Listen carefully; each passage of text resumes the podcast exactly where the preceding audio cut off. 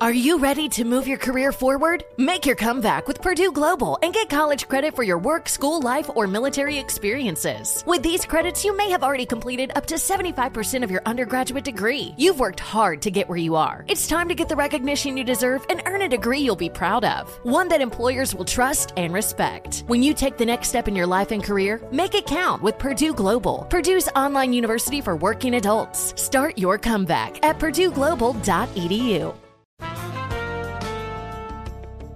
And we're back on Dealing Together, where we help good people who fell for bad deals. First caller? I had to buy three identical sweaters to get the fourth free. Oh, you got fleeced. Next caller, what's your deal? I paid for 20 tanning sessions, but had to use them in a month. Now I'm orange. Ooh, you got burned. Next caller. I traded in my old Samsung at AT&T for a new Samsung Galaxy S24 Plus. Hmm, how's that bad? I got to choose from their best plans. So, what went wrong? Nothing went wrong. And you're calling to. To request a song? You want a song? Of course. The choice is yours. Our best smartphone deals. Your choice of plan. Learn how to get the new Samsung Galaxy S24 Plus with Galaxy AI on us with eligible trade-in. AT&T. Connecting changes everything. Offers vary by device, subject to change. S24 plus 256 gigabyte offer available for a limited time. Terms and restrictions apply. See att.com slash Samsung for details. Infiniti presents a new chapter in luxury. The premiere of the all-new 2025 Infiniti QX80. Live March 20th from the Edge at Hudson Yards in New York City. Featuring a performance by Jon Batiste. The all-new 2025 Infiniti QX80 is an SUV designed to help every passenger feel just right. Be the first to see it March 20th at 7 p.m. Eastern, only on iHeartRadio's YouTube channel. Save the date at new-QX80.com. Don't miss it. 2025 QX80 coming this summer.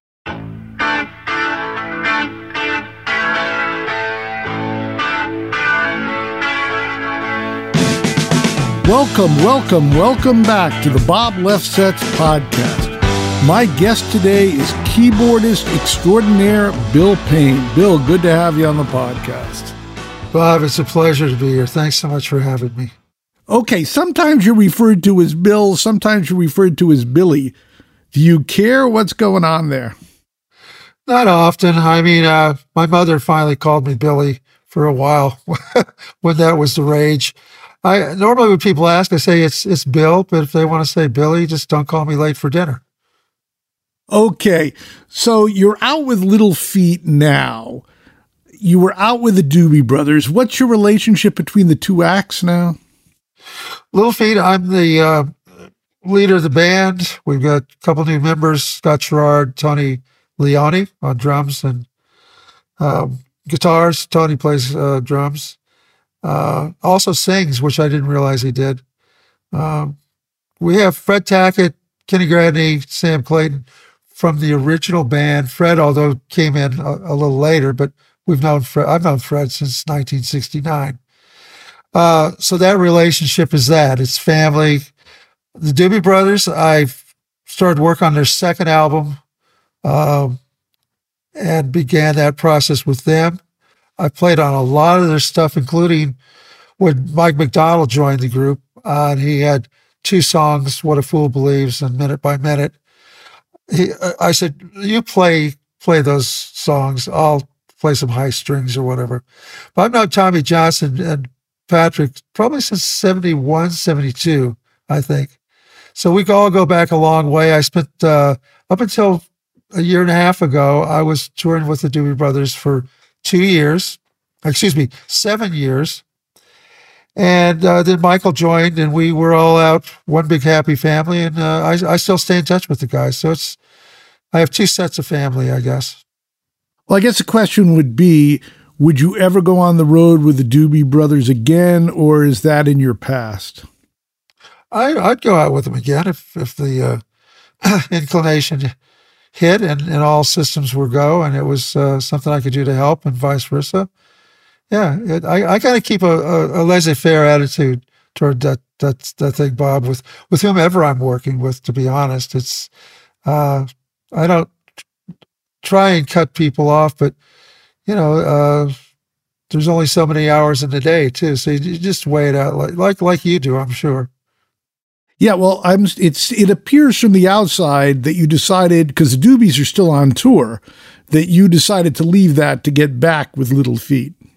Would that be an accurate description? An absolute accurate description. And the reason I did it uh, was Little Feat came upon some pretty good management in the form of Bob, uh, excuse me, uh, Ken Levitan and uh, Vector out of Nashville. In fact, when I when I spoke to the Doobies, they said, "Well, when we heard you went to to Vector Management, we kind of figured your time with us would be limited." So I said, "Well, you guys figured it out before I did, but yeah, you're right." So, how'd you end up with Ken? Uh, we, I got a call from a a, a person that said, if you're making a switch, because I, I told him we were, you might want to check these guys out. So that that morphing into to Vector's system with Ken Levitan, who's a great guy. I, I, I know Ken for a number of years because of Emmylou Harris and other people, but uh, I thought they they took about two weeks or, or more to decide whether they would handle those feet. I said the entire time, I said, look, don't worry about it. If, if I, I want you have no obligation to us. So if you're going to work with us, let's make sure that you feel comfortable with it.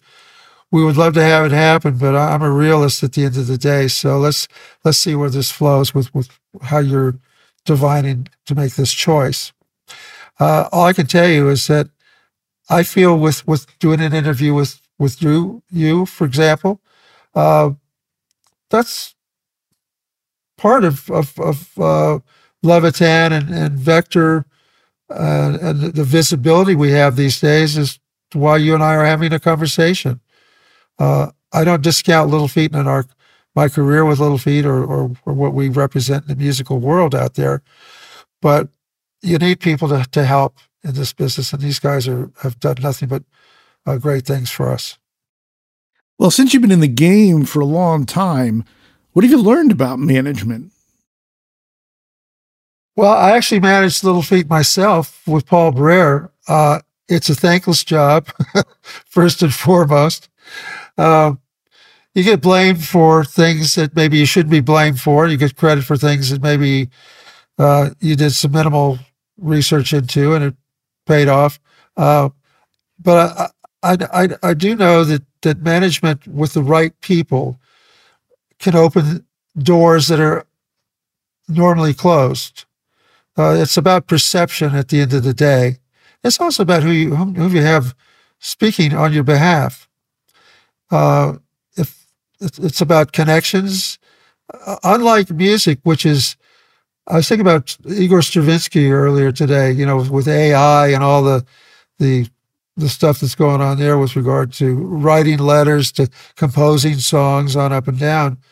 Uh, I told this friend of mine, I said, look, you know, we're not going to stop AI, but you're not, you're also not going to stop musicians and, and, composers and creative people. They they don't compose and write and are creative because they want to. They actually have to. That's the way Stravinsky put it. Uh, he whatever is in your head and it needs to come out. That's what you're doing.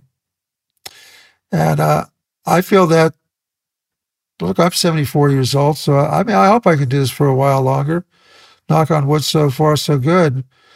But I don't pretend to know much about anything about AI, but I know a lot about human beings. And those that are creative are going to create not because uh, the money is there necessarily, or that uh, the path to scoring the next Brad Pitt movie is there. They're going to do it because they have the ability to, and it needs to come out okay, so how much runway is there for Little Feat? Little Feat had Lowell George, and then Lowell George unfortunately passed away. You continued under varying incarnations. As you said, you're 74, but you do have hope to do this for a while. You're hooked up with Ken and Vector. What's the dream at this point in time? I'd like to get uh, some new songs recorded as a part of the dream. I've written 20 songs with Robert Hunter, of which four have been recorded by Little Feat, which leaves 16 that haven't. and not all 16 of them are should be recorded with Little Feat, by the way.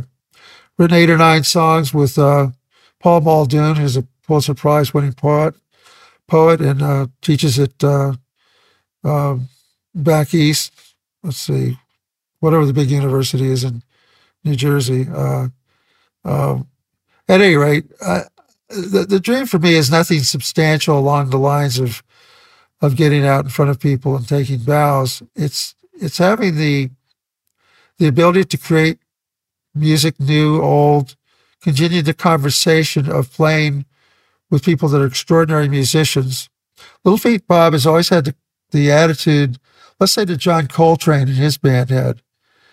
Um, I assume that uh, uh, it's more of a jazz uh, thought process than rock and roll. It it it figures more on on musicianship than than uh, uh, was you know the the, the visual. I, th- I, think the music actually is is more important to us, and um, I'm not knocking I'm not knocking rock and roll. I love rock and roll, uh, but I I uh, I think to get out and play the type of music that Little Feat plays, was talking to Don Was at one point, and he had he had uh, they were playing at this uh, one of the theaters down in New Orleans. I think uh, uh, Stanford Theater. I, I can't think I can't think of the name of the theater, but he said they were doing "Waiting for Columbus," and, and he says, and it was, and I said, harder than you thought. He said, yeah. I said, well, we didn't do it to trip you up. It was just that it was uh, the type of music that we would write would be inclusive of, of hopefully, for our standpoint, of, of, good songs, great musicianship as well, and uh, twists and turns within the arrangements, not unlike what uh, the Grateful Dead or take another group, Steely Dan, for example. Those are tough arrangements to learn. So it's not like oh, oh Atlanta, which which I wrote. Law, Law said you can't write a hit record. I go can can can. You know we're back and forth on that. And so my idea of a hit record was having the chorus come up at you know a minute and twenty four seconds, I guess. Um, so it was not a hit record, but it's been something that people really like and and still respond to, and it's uh it fits the age group. A another song like "Voices on the Wind." Uh, our engineer and producer, co-producer with me, George Massenburg, once said, "What does that song mean?" I said, "Well, in a feisty mood, I said, I don't know that it matters what it means. Uh, I want people to read into it. The Laker organization read into it when Kareem Abdul-Jabbar uh, went into retirement. They used it as his theme song. So that was kind of proof of the pudding there. Uh, playing in Little Feat's like playing in 10 different bands. Uh, you'd have to, to be in 10 different bands to do the, the breadth of material that we write and conceive and, and push through. And it's not always easy to do that, by the way. Let's, uh, you brought up a couple of interesting things. Let's uh, stop for a second on Robert Hunter. How did you meet Robert Hunter? How did you end up writing with him? And what was the process like? I met Robert Hunter through Cameron Sears. Uh, Cameron was was uh, um, co-managing with John Scher from New York, and uh, we were coming up to another record. And Cameron said, "Would you like to write with with uh, with Bob?" With so I said, "You know, let's let's see what happens." So Hunter sent me some lyrics, and uh, that took us a, a second or two for us to because I thought, "Oh, let me talk to him." He doesn't want to talk. okay, cool. Uh, well, if he doesn't want to talk, then what, what, what the hell are we doing? So Bob circumvented everything and just sent me some lyrics. And I wrote to them. I sent it back. He goes, this sounds great. And we just kept going. And then about, I'd say five or six songs into it, I'll get to the process in a second, but about five or six songs into it, he says, why don't you send me the music first and then I'll write lyrics to that. I go, okay. So we did a bunch like that. The, the point was we never met. We never spoke on the phone. Uh, we didn't do Zoom meetings. We didn't do anything. we just, we just, uh, he would send me music and I would write to it. I, or, I mean, he sent me lyrics, excuse me, or, and I set melody and, and chords and whatnot to it, or we do it the other way around. And we did 20 songs like that. Uh, probably over about, I'd say 200 plus emails. So I said, at one point I go, Bob, I'm sure you're a very nice man, but this is, this is kind of like a, a, a Guatemalan internet bride feeling to it. So, uh, but we never met. We, we were going to get together for a picnic up in his place in Northern California. And he fell ill. Uh, so we canceled that. And I think he also f- thought, we're making such good progress the way we're doing it. Why don't we just leave it the way it is rather than, than the way he would write with other people where he'd actually get together with them? And I live in Montana, by the way, so I'm sort of in a remote area. Okay. So let's just assume he sent you the lyrics. What was your process in terms of coming up with the music? I would do what I'm recording on now. Our conversation is a Zoom recorder. The Tom Garnsey, who's another friend of mine that we write music together, he gave it to me. He says, "Why don't you use this to write music?" And I said, "Oh, okay." Uh, that way, what I could be doing is sitting there playing "Mary Had a Little Lamb," let's say, and then five minutes go- later, go, "What was I playing?" was I going da da da da da da, da or was I da da da, and then that was going to take me off into another direction. The Zoom recorder was my lifelong my lifeline to to the uh, the path I was going to take to write these songs. Uh, it, it it made it a lot easier when on uh, out of that twenty songs, one song he says, you know, I don't like. It, it just sounds. I hate to use the word, but sounds pedestrian what you wrote. I said, okay. Uh, I was trying to take it to an Irish pub. I'll get back to you in two days. Two days later, I sent it to him. He goes, "Oh my God, what what is this? This is this is great." Uh, I, I emailed it back. I said, "I took it out of Ireland and I took it down to South America." And I said, and he says, "You know what I like about you? You don't let anything stand in the way of of anything. You just do what the hell you want." I said, well, what else do we have, man? I mean, I think the lyrics are superb. It was about a dragon. And I just opened it up to more changes, more of a, uh, I'd say magic realism within the lyrics that I want to, to apply rather than to put Pamela set the, uh, uh, the Irish pub on top of it. So it was a, it was a, the, the freedom we gave each other was look, I won't mess with your lyrics. I will tell you, Bob, if, if there's something that I I wouldn't have said or, or have a tough time singing. And every time I made those suggestions, he's like, boom, try this. And we were we were right in there. So it was a it was a fascinating way to it taught me how to write music, even though I'd been writing songs for, for many, many years. Uh, but it opened me up when I was writing with Paul Muldoon, uh, w- with other people I, I had something where I had confidence that I could do it. Okay, but you're also a lyricist. So when you're working with Hunter, did you ever feel like, hey, I want to put in some words here. I want to change something? I might have tried it once and I got shut down pretty quickly. So I said, okay, I understand the rules. Let's do it. Let's do it that way. I mean, he's a much better lyricist than I am, but I'm not a bad, I'm not bad at it either, but I'm not, I'm not Robert Hunter. So, but he's not me. Uh, I think the the biggest compliment we gave each other was was just uh, I said something like, you know, when when I when I write and compose what I'm doing to your lyrics, the music is already there. And he says, yeah, but it takes a composer to draw it out. And we kind of left it at that. Now you mentioned oh Atlanta. You were saying, well, it wasn't a hit. Well, in reality, it was. I mean, in 1974, it was all about FM, and that was the first time that Little Feat got any significant uh, rock radio airplay. And it was funny because it was seen as more of Lowell's band, but you're the one who had the successful track. So, what was going on on the inside? Well, the inside is like a lot of bands. Uh, there's uh, you'll you'll usually have two, maybe three people that are, you know, vying for the uh, uh you know, the cotton candy or whatever it is you're, you're going after.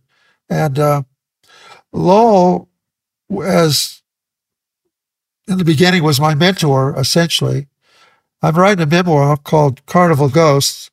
I'm taking an inordinately long time to get to meeting law, probably 30, 35,000 words, uh, to describe what it is like to, to come out of a solitary sitting at the piano playing, you know, six years later after starting at age five, maybe playing a little bit of Mozart, uh, certainly eight years later playing some Rachmaninoff, etc. And all the while being encouraged by a teacher that allowed me to improvise.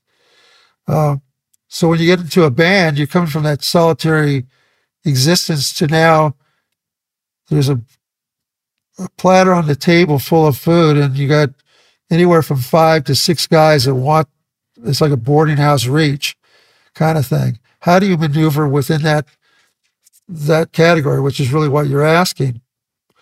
And it's it can be a fight and often turns into a fight uh, George Harrison certainly knew about that fight. So did Brian Jones with Keith and Mick. Uh, you know, the strong prevail is what happens. And so you have to really uh, have a commitment to what you're asking. The first time I played Atlanta for the band, which was when we were doing a, a session uh, for Little Feat, we were, we were doing Rock and Roll Doctor, and Allen Toussaint had the, was putting horns to it.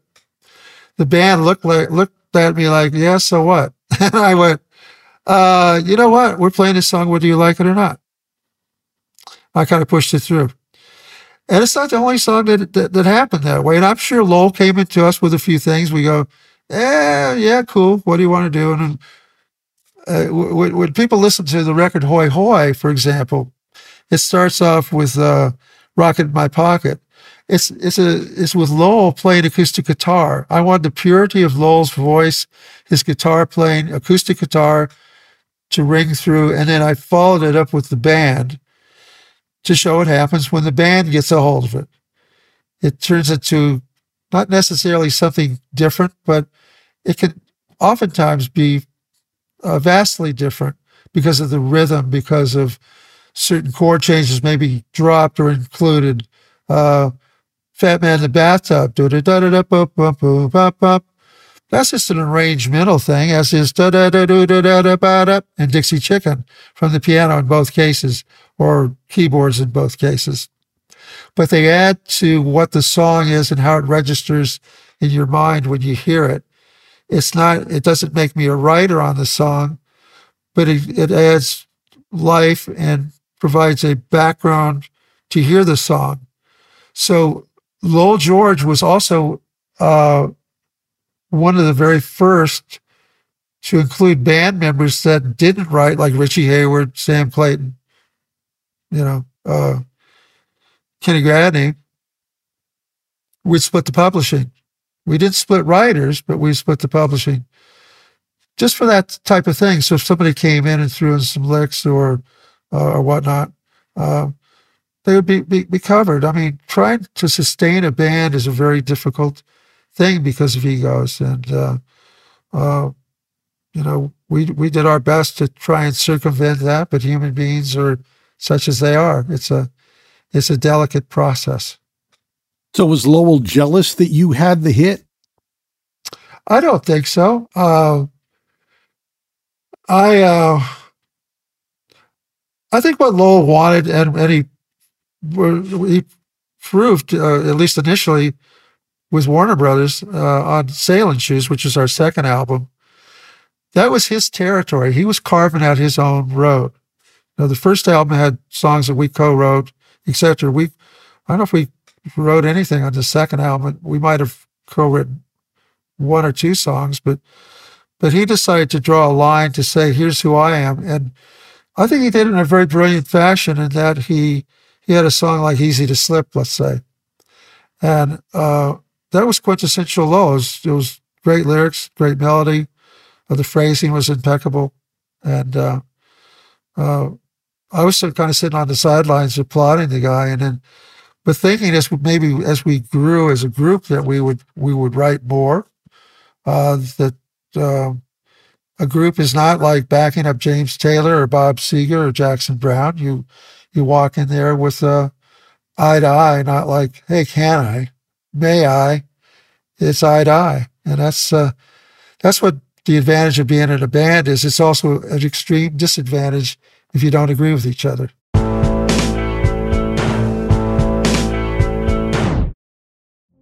Witness the dawning of a new era in automotive luxury with a reveal unlike any other as Infiniti presents a new chapter in luxury, the premiere of the all new 2025 Infiniti QX80. Join us March 20th live from the edge at Hudson Yards in New York City, featuring an unforgettable performance by Grammy and Academy Award winning singer, songwriter, and composer, Jon Batiste. The all new Infiniti QX80 is unlike any luxury SUV you've ever seen. Smart enough to anticipate your needs, even before you do. Every line, curve, and detail was thoughtfully crafted so everything for every passenger feels just right. Don't miss it. Mark your calendars and be the first to see it March 20th at 7 p.m. Eastern, only on iHeartRadio's YouTube channel. Save the date at new-QX80.com. 2025 QX80 coming this summer. With AT&T in-car Wi-Fi, stay connected wherever you go and transform your vehicle into a dependable Wi-Fi hotspot. Powering applications like real-time GPS and voice assistant, navigation becomes a breeze. Even on the practice field, AT&T in-car Wi-Fi keeps you connected while in proximity of your vehicle. Work, stream shows, or finish homework without missing a beat. See if you're eligible for a free trial at att.com slash in-car Wi-Fi. Don't let connectivity be a roadblock in your journey. Always pay careful attention to the road and don't drive distracted. Wi-Fi hotspot intended for passenger use when vehicle is in operation. Compatible device and vehicle required. Did you know that most salads travel over 2,000 miles to reach your plate? But not with 80 Acres Farms. Their crisp salad greens and herbs are food less traveled, going from farm to store in days, not weeks. They stay fresher for longer in your fridge. My salad lasts all week long, which means less food waste and easy meal planning. Oh, and did I mention there's no need to wash these greens? Because 80 Acres Farms uses zero pesticides. Visit 80acresfarms.com to learn more and find their salads and salad kits at your local Harris Teeter. Let's go back to the beginning. So you said you were taking piano lessons since age five. What was the incentive for that? A little girl across the street was playing piano, and I thought, if she can do it, I should do it. Her name was Marilyn Newell. It was in Ventura, California. And I lived up on a hill with a, a gorgeous view. I'm sitting here in Montana with a gorgeous view. And uh, when I finally found the right teacher, uh, I, I, marched into her piano room uh, where I was going to take the lessons, her living room, I guess. And it was the theme to Davy Crockett. And I, I played it for her. And she said, when you come back for your lesson next week, I'll write down what you played for me so you can see what it is. And we're going to start your first lesson, which she did. And I still have it. And uh, it was a multitude of notes, but my first lesson was C, D, E, followed shortly thereafter by C, B, A with my left hand. And I got to say, Bobby, when I hit the left hand, it like it, the the minor as opposed to major tonality was like ex- entering into exotic an exotic world for a five year old. Uh, it it connotated different images to me than da ba ba, more of a major feel or as a major. Da, ba, ba, ba.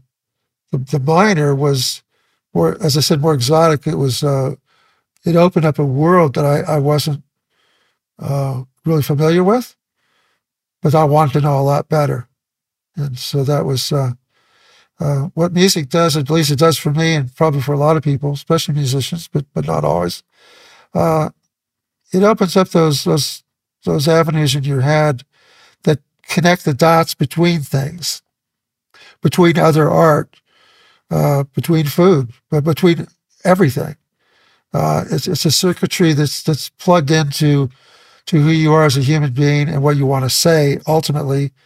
And the trick as you're growing through the the process of learning music and applying it to who and whom you are is how do you want to represent it in what you write, uh, be it lyrics, what you compose as musical interludes within those lyrics, or maybe just as instrumental music. How do you fit in with James Taylor, Bob Seger, uh, Barbi Benton, uh, Bonnie Raitt, whomever I'm playing in the studio with? How do I take that that musical background that I have and apply it to to different forms of music? And fortunately, because of my upbringing of, of playing, let's say Bach, I play a Bach fugue for a little bit, and then I would zoom off into something else and play just strictly what was in my heart and head. Then I would come back to the music and play that. So I kind of had a, an open dialogue with with uh, with the um, more formal aspect of music and attached it to the the world of the mind, which can take you anywhere. It's like a dream. Okay, you're in Ventura, California. What are your parents doing for a living? How many kids in the family? I have a brother, three and a half years younger than I am, who at one point tried to take piano lessons, didn't work. I had a sister that was nine years older, born 1940. She had taken piano lessons. It didn't work for her either, for, for whatever reason. Uh, it stuck with me. Uh, my dad uh, worked as a mechanical uh, engineer over at Point Mugu. Uh, he was a civilian, but within the uh, the context of working for the Navy, I guess. Uh, my mother was a stay-at-home mom. My family was from Texas. My brother, at that time, was the only person in the family not born in Texas. He was born in California. Okay, so you're in California. Based on what you're saying, you fiddled around on the piano and you made some progress before you even went for lessons. Yes, the first song my uh, my mother taught me or, and watched her play, but I couldn't play it like her, was Vaya con Dios. And it was Mary Ford and uh, Les, uh, Les Paul. I still have the album cover for it. When I did solo shows, I showed him that album cover. It's this this uh, deep, rich, uh, excuse me, uh, not album cover, but but sheet music, and uh, yeah, the warmth of sitting on your mother's lap. You're in a basement that's cold, a little scary. You're you're at a piano with the, the keys are chipped a little bit, and she's showing you where to place your fingers to play the melody. Uh, to me, that that that submitted a, a, great bond at that age to my mom, uh, and it introduced me to an instrument that to this day uh, still provides and provokes uh, my my my muse. What, what I what I sit down. I don't often sit down with an agenda. I'll just sit down and play a little bit, and uh, so I'm react, reacting on a, on, a, a tactile information from what the way my fingers hit the keys, uh, and importantly, what I'm hearing. And I'm in full recognition that Beethoven, who is deaf, uh, was not provided that. But I also know that uh, a trick that my teacher taught me, which was when you're you're not always going to have a piano in front of you, but you will have a desk, your knees, the air, and you can sit there and play. And when I do that right now, I'm playing in midair here. I'm in a key of F, F, A, C. I can hear it in my head.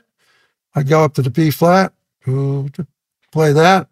I can hit a an F with an E in the bass, which is not what you'd normally play that would maybe be a passing tone to the F.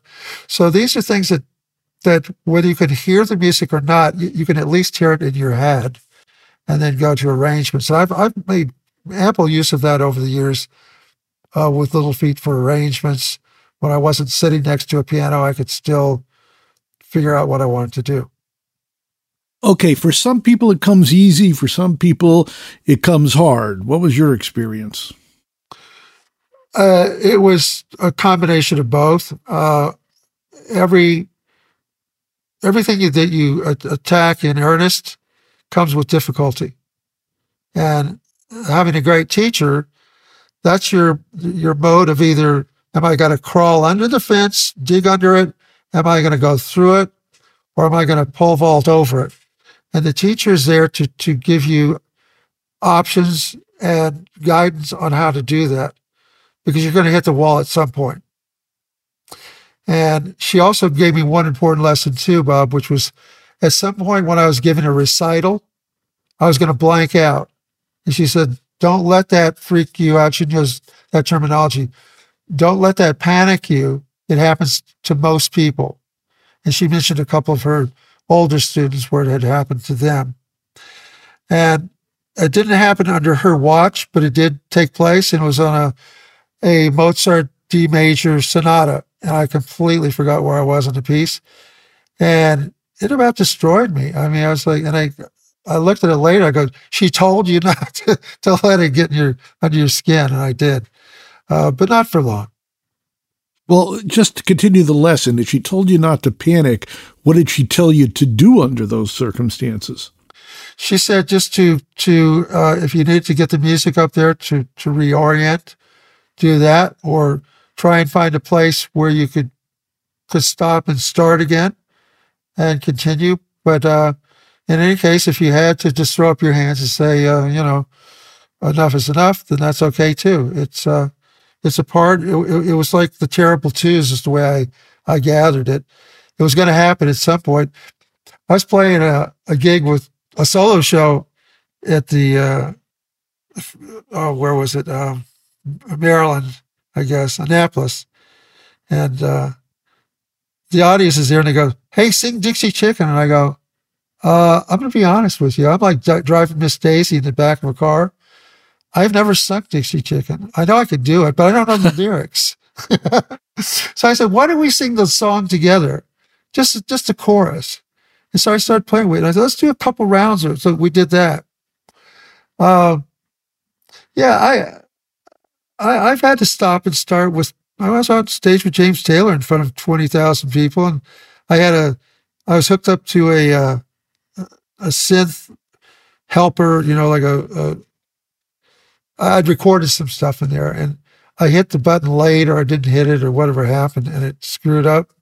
And I had to stop the song. And I said to the audience, I said, we're going to try this again, but without the, to, to alert James, w- without the recorded music. Take one. so, you know, I just think, you know, you, there are times when you can let the audience in on, on what's behind the curtain and you always have full access to, to keeping that curtain where it is too. Uh, it's a matter of style. And uh, I try not to take myself too seriously. Uh, the only thing I take seriously is is having fun while doing it, but being serious to the to the approach of the music itself. I call that serious fun. So uh, a reason we have arrangements within Little Feat or that I've been able to play on other people's songs. Uh, and I'm very quick at what I do, generally speaking. Uh, or if I have a, a, more complex idea and people go, hey, can we stop it there? And I go, allow me to do two more things before we stop it. I want to add another instrument and then this. And then tell me if you like it or not. They go, oh, okay. And then, oh, yeah, that sounds great. Or whatever. I mean, I've rarely hit a brick wall to use that terminology again, with people in the studio, but but occasionally it's happened. And when it does, I just say, you know, I think we ought to just call it. It's, we're we're not going to get much further. It's not it's not an, an immediate, hey, I give up. I don't give up, but there are just times when you have to know when enough is enough and say, I'm not communicating with this person, with this artist. Uh, I don't really have much to add to this song, and that's okay other songs will take its place. Okay, one of the other big issues taking piano lessons as a kid is practice. Did you practice? I did practice uh, to the point where years later, uh, Terry Couch, who was a kind of a uh, maliente, a bad guy uh, that lived beneath me in Ventura, he came up to me at the Ventura Theater years later with Little Feat. He says, and he apologized. He says, you know, I I didn't know why you had to practice all those years. But I get it. I get it now. And so a part of what I'm writing about my book is this notion of people thought the other kids thought maybe I was Liberace or something. So I would prove I wasn't Liberace by stealing their girlfriends, by hitting a home run, by making a basket at uh, center court or whatever the hell I do, uh, skateboarding, later surfing. By that time, people knew I was a, a regular guy, and what is regular these days anyway? But in the 50s, yeah, there was like you were either El, uh, not Elton John. El, Elton John took his cue from Liberace. You were either Liberace or you were, uh, you know, Jerry Lee on the piano, putting your foot on the keyboard. So I was more of Jerry Lee, but I was also, I had the acumen to play more of the style that Liberace would play, which was classical music. Uh, so it, it, was the, the practice is what allows you to do that, but it is also something that disengages you or can uh, between you and the audience. And uh, I've had kind of fun with uh, in writing this book to describe a little more detail what what is involved in that, which is not a heck of a lot more than what I've just told you, but it's a. Uh, uh, I can share one more story with you if you if you'd like. Sure. With with uh, I was playing with the Doobie Brothers and was on a, a particular song. And what what I would normally do is I'd go. This is my second album with them, and they had a certain kind of kind of eighth note feel on the top part of the keyboard. It was the last song I was playing that day, and I was a little tired. But I, I thought, you know, and I threw in this stupid lick in the bridge, and I stopped the tape. And Donn Landee was the engineer. Ted Templeman was producing. Tom Johnston was behind the control board as well. I said, fellas, uh, let me do let me do that lick again. I was just goofing around. They go, no, no, no, Bill, we like it. I said, no, I, I don't like it. It's, I was, I, I don't want it in there. I was screwing off. Okay. I had to go inside the control room. I said, look, when I was in fifth grade, maybe sixth, I'd get called. Bill Payne will now play the piano at these assemblies, Washington Elementary School in Ventura. I'd get a standing ovation. I would walk up to the keyboard. I'd play a little Chinese ditty, kind of song, rock and roll type of thing. And I'd walk back standing ovation to my chair. I'd go on the playground, get beat up like everybody else. 22 years later, I get a call from Tom Johnston. He says, not like, hello, Bill, how are you doing? It was like, you know that lick that you didn't like? I go, yeah, Tom, what about it?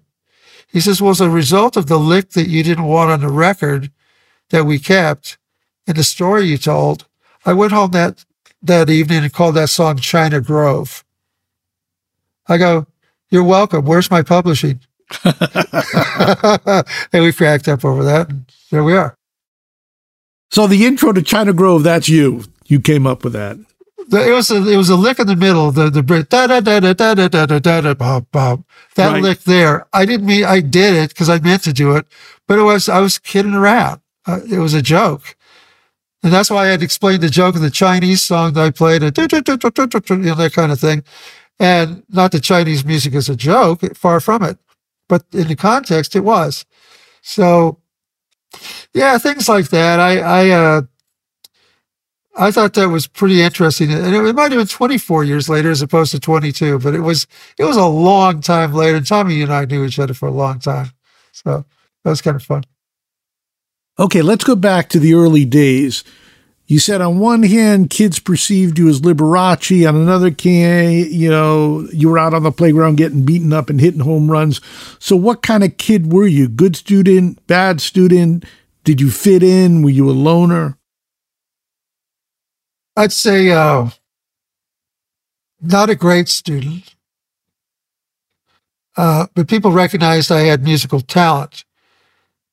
And that talent was represented in a couple of fashions. One was there was a a a room that was that was out. It was indoors, but it was it had an open ceiling, uh, so it was in the middle of school.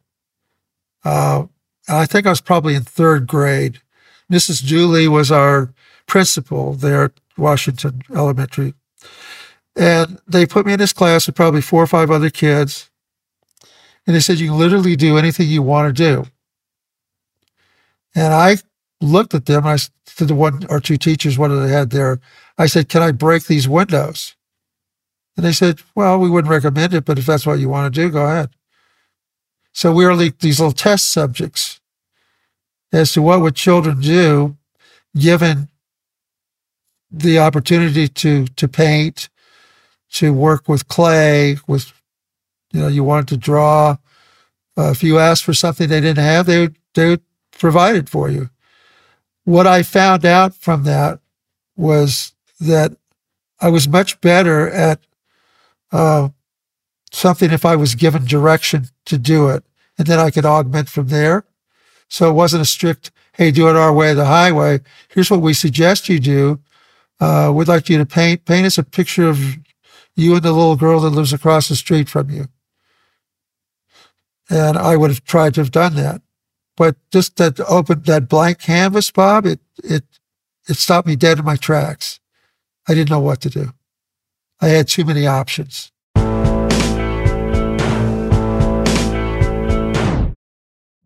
Witness the dawning of a new era in automotive luxury with a reveal unlike any other as Infiniti presents a new chapter in luxury, the premiere of the all new 2025 Infiniti QX80. Join us March 20th live from the edge at Hudson Yards in New York City, featuring an unforgettable performance by Grammy and Academy Award winning singer, songwriter, and composer, Jon Batiste. The all new Infiniti QX80 is unlike any luxury SUV you've ever seen. Smart enough to anticipate your needs, even before you do. Every line, curve, and detail was thoughtfully crafted so everything for every passenger feels just right. Don't miss it. Mark your calendars and be the first to see it March 20th at 7 p.m. Eastern, only on iHeartRadio's YouTube channel. Save the date at new-QX80.com. 2025 QX80 coming this summer. With AT&T in-car Wi-Fi, stay connected wherever you go and transform your vehicle into a dependable Wi-Fi hotspot. Powering applications like real-time GPS and voice assistant, navigation becomes a breeze. Even on the practice field, AT&T in-car Wi-Fi keeps you connected while in proximity of your vehicle. Work, stream shows, or finish homework without missing a beat. See if you're eligible for a free trial at att.com slash in-car Wi-Fi. Don't let connectivity be a roadblock in your journey. Always pay careful attention to the road and don't drive distracted. Wi-Fi hotspot intended for passenger use when vehicle is in operation. Compatible device and vehicle required. Did you know that most salads travel over 2,000 miles to reach your plate? But not with 80 Acres Farms. Their crisp salad greens and herbs are food less traveled, going from farm to store in days, not weeks. They stay fresher for longer in your fridge. My salad lasts all week long, which means less food waste and easy meal planning. Oh, and did I mention there's no need to wash these greens? Because 80 Acres Farms uses zero pesticides. Visit 80acresfarms.com to learn more and find their salads and salad kits at your local Harris Teeter. Okay, so you're in school. Do you have a lot of friends? Are you into sports? Yeah, I love sports. I I uh, I, I did have a lot of friends. Uh, mainly the on the street I grew up, it was all girls. There was one guy there, excuse me, but the rest were girls. So I learned very early that don't mess with the girls. Uh, there are repercussions to that. And it took me a couple, three times to learn that lesson, which I forgot later in life. But uh, it was it certainly hammered into me uh, almost literally when I was a kid that you know girls are tough. If you want to play the Alamo with them, fine. If you hit them with a a Kenny Stabler, the girls running across the field, you lead her with with the dirt clod and hit her in the head. Uh, there are repercussions to that, which which there were. Um, but at school in general, I was not not super shy. I I went to the in sixth grade. There was a track meet, and I I, I asked the school if, if we could take. I was the program chairman. was was voted in for that. Could we take half a day off to hold a track meet? And we couldn't hold the track meet with Dr. Coffee, which are the, the people that held it before, because they had issues with insurance and with, uh, I guess kids got injured or something. Somehow or another, I, I, because I really wanted it, I convinced them to, to do exactly that, give us a half day off We had pole vault, we had high jump, we were doing races, we were doing all kinds of things. So when pressed to the wall, uh, again, was something I really want to do. I was capable of crawling out of my shell and making sure it happened. So I, I, I felt I was sort of an, an, anomaly in a certain sense in that I possessed enough uh, moxie to step up when I needed to. But in general, if, uh, if if I walked into a restaurant and somebody singing "Happy Birthday" to me when they knew it wasn't my birthday, I was embarrassed. Uh, now, look, I haven't been embarrassed in a long, long time, but I didn't. I didn't come out of the box that way. I, I came out like, "Hey, is the water? Is it safe? you know, that kind of thing." Uh, and uh, I didn't even know uh, as a, a musician that I wanted to be in a band. The first band I auditioned for was after I lost my teacher at age 15. And I auditioned not to play piano in this band, but I, play, I auditioned to play drums. So what does that tell you? You know, it leaves a lot of open questions. It does, which which is the reason I'm writing this book because I, you would think with the way I play piano and with the acumen I play not only with Little Feat, but with everybody else I, I have had the privilege of playing with, uh, I'm not shy about it. I mean, I take a unless I'm asked to hit a whole note, or uh, in the case of playing with with uh, uh, with Bob Ezrin and um, oh man, I never think of the band's name. The guys that did the Wall, um, Pink Floyd. Pink Floyd. When I played Pink Floyd, Bob Ezrin told me every note to play. So I went, okay. Jeff Porcaro was there. Uh, the guitar player David was there, and uh, I just well, if those guys don't care, then I'll just play hit an A C sharp B. You know, uh, when Jackson Browne did that to me, I said, "Why don't you come out here and play this song, Jackson?" It was on his, I think it was his second album, and I played on one song already. But every time I play a chord, you go play it like this. Then I play it a couple bars. Like, no, play instead of D, F sharp A, play F sharp A, D. I finally said, Would you come in the room and play this for me? So he did. And I said, Is there any earthly reason you're getting me to play like you when you can play it just fine and you're wasting your time and money getting me to do that? And so he was that year that we we had that conversation. Playboy magazine had him as uh, I think rock piano player of the year. and I said, When you call me back, if you call me back, I will take direction, but I want to be able to put some of myself into it as well. So the song was Here Come Those Tears Again uh, on the Pretender album. And uh, I played on more than a couple songs on that record. And I was able to kind of do what I wanted. The Pretender, by the way, is Fred Tackett, who plays in Little Feat. Uh, which I never knew or didn't know until a few years ago. Wait, wait. The Pretender is Fred Tackett? Yes. Explain a little bit since you know Fred. I, I can't imagine what it means. I mean, Fred is, he's just, he's from Arkansas. He's, uh, uh, he's probably done as many or more session session work than I have. Uh, there was a, a, session in which we were playing for uh, uh Abraham Laboriel, and I've met his son, of course, who's plays right. with, with Sir Paul McCartney. Uh, anyway, Abe Laboriel, Jeff Porcaro on drums, Fred Tackett on guitar, acoustic guitar, and I play keyboards. Uh, the producer calls me into the room and says, What's Fred Tackett doing? I said, What track's he on? He goes, 17 and 18. I went over to the board. It was Richard Perry's studio, Studio 54 in, in right. Hollywood. I pulled the, both faders down, and the track, even with Jeff and and uh, and Abe and myself almost visibly sagged. I said, "He's your glue," and I pushed the tracks back up and walked out of the room. So what what he could have been a pretender about is beyond me. He he was more like a glass of water, which may may be uh, kind of the same thing. Which is, who is he? Is he really who we think he is, or is he the pretender? I don't I don't know the lyrics to Jackson's song.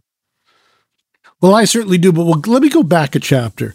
We're talking about being in high school, and you talked about stealing the girlfriend. Yeah. And it's funny that you mentioned that because that would imply a strong inner confidence. In addition, I know how hard it is to make it. Could you amplify what you were talking about there or why you mentioned that? I mentioned that because it was a it was true. It was a it was a step of of of showing those that that might have thought because I played piano and was not always at the practice field to to play softball or wherever, uh, that maybe I wasn't as manly as they thought, and it wasn't a competition along those lines, or was I supposed to be? But I kind of took it as such, and I do have that passive aggressive nature of uh, I can be very competitive with people when put to the test, but I don't like doing it. But but if it's there, I'll, I'll go for it. And and so if it if it was a because I grew up with a block full of girls, I wasn't intimidated by them or off put by the fact that they were different than us. Uh, I used it as a way just to to act as a a cool guy until I got older and then got flustered by it and a couple times in my life.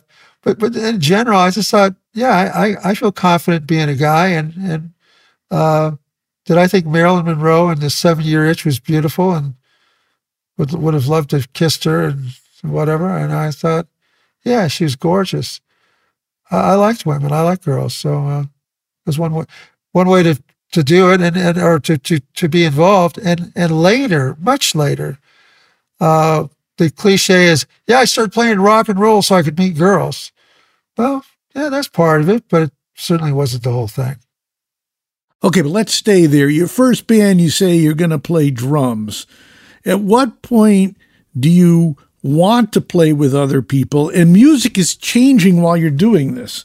You know, rock comes in in the early 50s. Then we have Elvis in the mid 50s. Then we have the crap pop acts of uh, Fabian, Bobby Rydell, and then the Beatles come in in 64. So, what was going on in your life as all these things were happening in music? Having a having a sister that was nine years older than me, uh, she introduced me to Elvis Presley by virtue of the fact she went down to the record store to buy uh, Hound Dog. And I was as enamored with the music as I was the visual of the RCA label with the dog listening to the phonograph.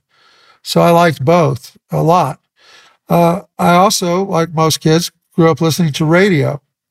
And there was a guy named Dick Shipley who was uh, one of the DJs in Ventura, and and we had the rotary phones. So the the first caller to, to call in will win a record. So I'd have my uh, second finger on uh, first finger on on the uh, the last number to dial, I'd be the first caller. Well, the, the record I won was "The Ghost of Billy Malou" by Dorsey Burnette, and Dorsey's son was Billy. He had a brother too, I guess. Um, so music was magic to me. Okay, great, but what is the application? The application of of of music and rock and roll and where I would fit into it was a more arduous and long process. So by the time I got to the point of auditioning to play drums, I was aware of a lot of different music. I liked a lot of different styles. I liked everything from Alley Oop by the Hollywood Argyles to, uh, you know, the uh, uh, Marty Robbins song, you know, El Paso with the cool guitar and, and all that. Uh, I fell in love with the Beatles, but I also fell in love with the Rolling Stones. Oh, you can't love them both. I go, well, I bloody well can, mate. It's all right. So uh, that that kind of thing. I just uh, picking and choosing battles is, is a part of of. I've spent a whole lifetime going. Well, why did you do that? Why are you doing it this way? Why would you do this? You know, I hadn't written, I, I wrote one song called Tripping Out in 1966. The label was Psychedelic Records, Acid Head Productions, and it was a group called Something Wild. Okay. Well, Something Wild in 1966, we had our photograph taken with Peter Asher, Peter Gordon. Uh, 66, I would have been 17 years of age. If it were February, I would have been 16. So I've got a, a pretty good photo of Peter and I standing next to each other at least 10, 12 years before we actually met each other later. It's a Dickinson tale, in other words, which is the reason I'm writing this book. Um, but the obvious for me has not always been obvious. Uh, and I'm not slow, Bob, but I, I, just sometimes the application is something that takes me a little while longer to to figure out. Okay, you're living in Ventura, which is a beach community, although yeah. there's a, somewhat of a city there. How big a deal were the Beach Boys, Jan and Dean surf music for you? It was a real big deal, and uh, I just had a nice shout out from uh, from one of the guys in the Beach Boys the other day. Um, there were, I didn't really know the cats, but I mean, my my, my brother knew uh, uh, Carl, and I, uh, Van Dyke Parks and and um, Brian and I were at a piano at uh, Sunset Sound. Van Dyke ushered me into the room and says, play this song with us. So myself, Brian, you know, Brian and uh, uh, um, Van Dyke were were playing this tune. But yeah, Jan and Dean, I love I love the music. I love the. I was a surfer. Uh, other than getting invited by Jackie Stewart to play with the Rolling Stones in 19, I think it was 1980, 81, must have been 81. Uh, one of the biggest thrills of my life was to, to be asked to join a surf club because the guy saw me surfing at C Street in Ventura and I go, well, you want to join this club? Which I did. And uh, about a week later down in Windansea, I got run over by somebody else surfing out there and I had uh, nine stitches put into my hand.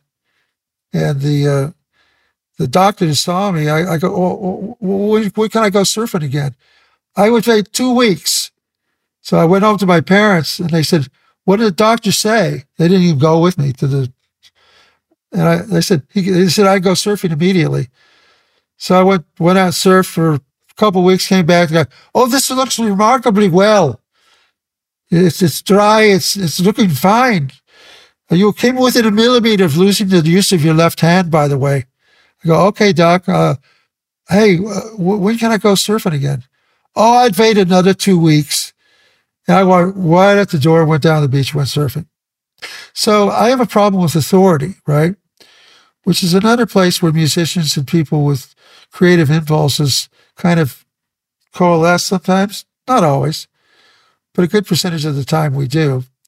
Uh, it accounts for all kinds of mischief and for uh, uh, being particularly thrown into that that vat uh, not that many years after we got out of school, like in the late '60s, with uh, LSD and everything else that was coming into vogue.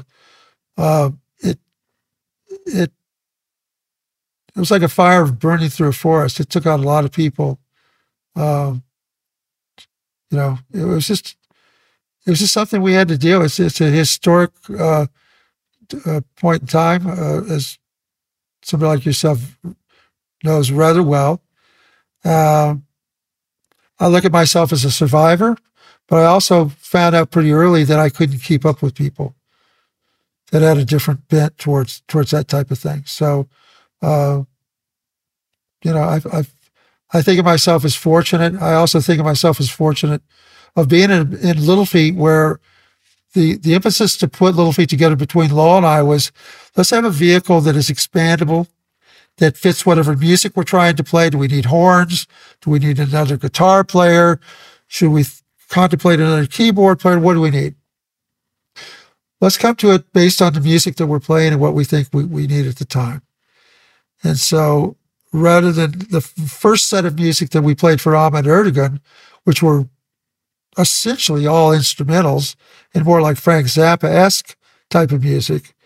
Uh, we we rather shortly after after uh, Ahmet said, "Boys, it's too diverse," so we we went back to the drawing board and went, "Oh, okay." So we put the songs that Brides of Jesus, Hamburger Midnight, Strawberry Flats, uh, I've Been the One, Taking My Time. All these songs, when the titles themselves display, uh, Captain Gunboat Willie display a diversity and eclecticism. You can imagine the type of music we played for Ahmet Ertegun. It must have been off the charts. And much later, when I found out who Ahmet Ertegun was and his association with Ray Charles, I go, oh my God, if I'd known who he was, I would have been too embarrassed to play it for him. Okay, let's go back. So you try out for being the drums. Do you play in bands in high school? Do you stop your education at after high school? You go to community college or college? And at what point do you say, yeah, I want to play music for a living? The, the drum instance only took place during the audition for this particular band. And I had had a bad go of it in Ventura where I drank too much and I didn't want to kill myself, but it almost happened. Uh, my parents picked me up. They go, oh, there's a kid. There's her mother. I mean, his mother called and wants you to audition for a band. That was them saying, we want to try and help you out here. During the audition, there was a piano set up in the, in the, uh, the room that we are playing in. I ambled over to it and with the lifted the top up, didn't sit down, just st- stood there and played. They go, Hey, wait, wait a minute here. You play the piano? I go, I guess. I've been playing the piano for 10 years at that point. They said, forget this band here. We got a band down the street. It's called the Debonaires. You're going to play keyboards. Forget the drums.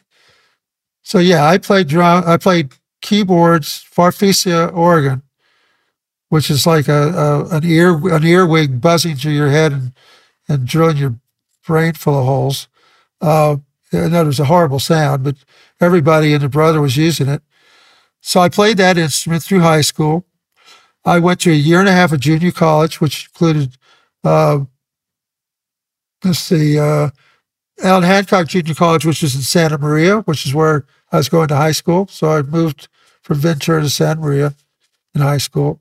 And then I went back to a half semester uh, at Ventura Junior College.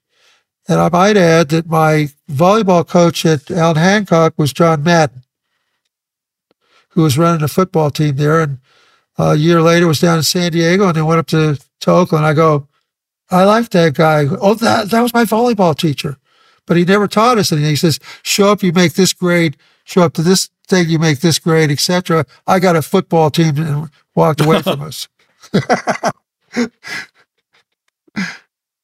okay, so what's the motivation to stop your education and what's going on with your professional musical career at that time? Frank Salazar, who was my counselor, and he was also the conductor of the orchestra at Ventura Junior College, I had a one on one with him toward the end of that first semester. This is in 68.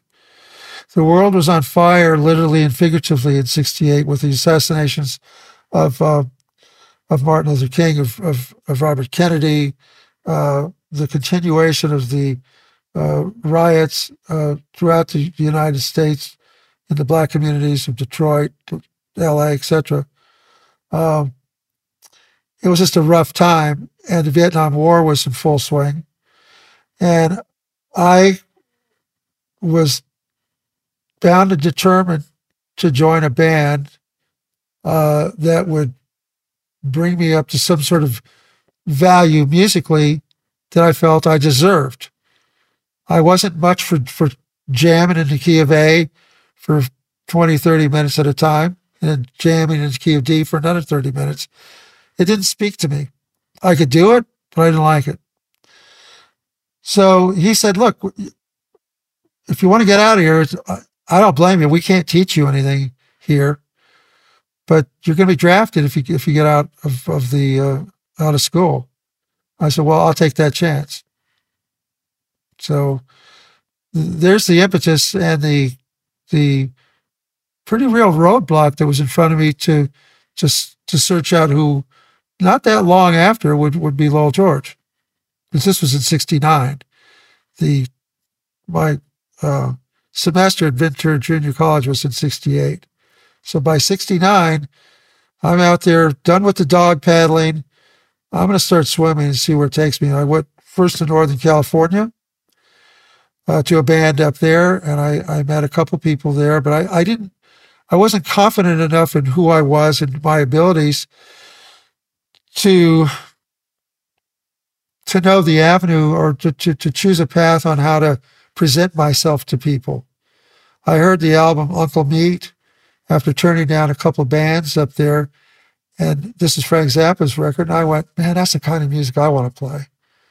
So I went back to, to Isla Vista, which is kind of a home base, uh, about an hour south of, of Santa Maria, uh, next to U- UCSB, the, University at Santa Barbara.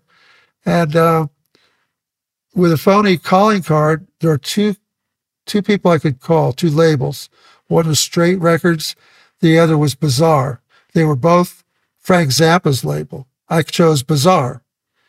And I called up the lady there, and not with one conversation, but maybe four or five, perhaps. I convinced her that I was an okay kid. I was new to all this. I wasn't sure how to do anything, but I needed her help. And not initially, but shortly thereafter, she put me in touch with Lowell George, who had been asked to start his own band by Frank Zappa. And, and that's how I, I met Lowell.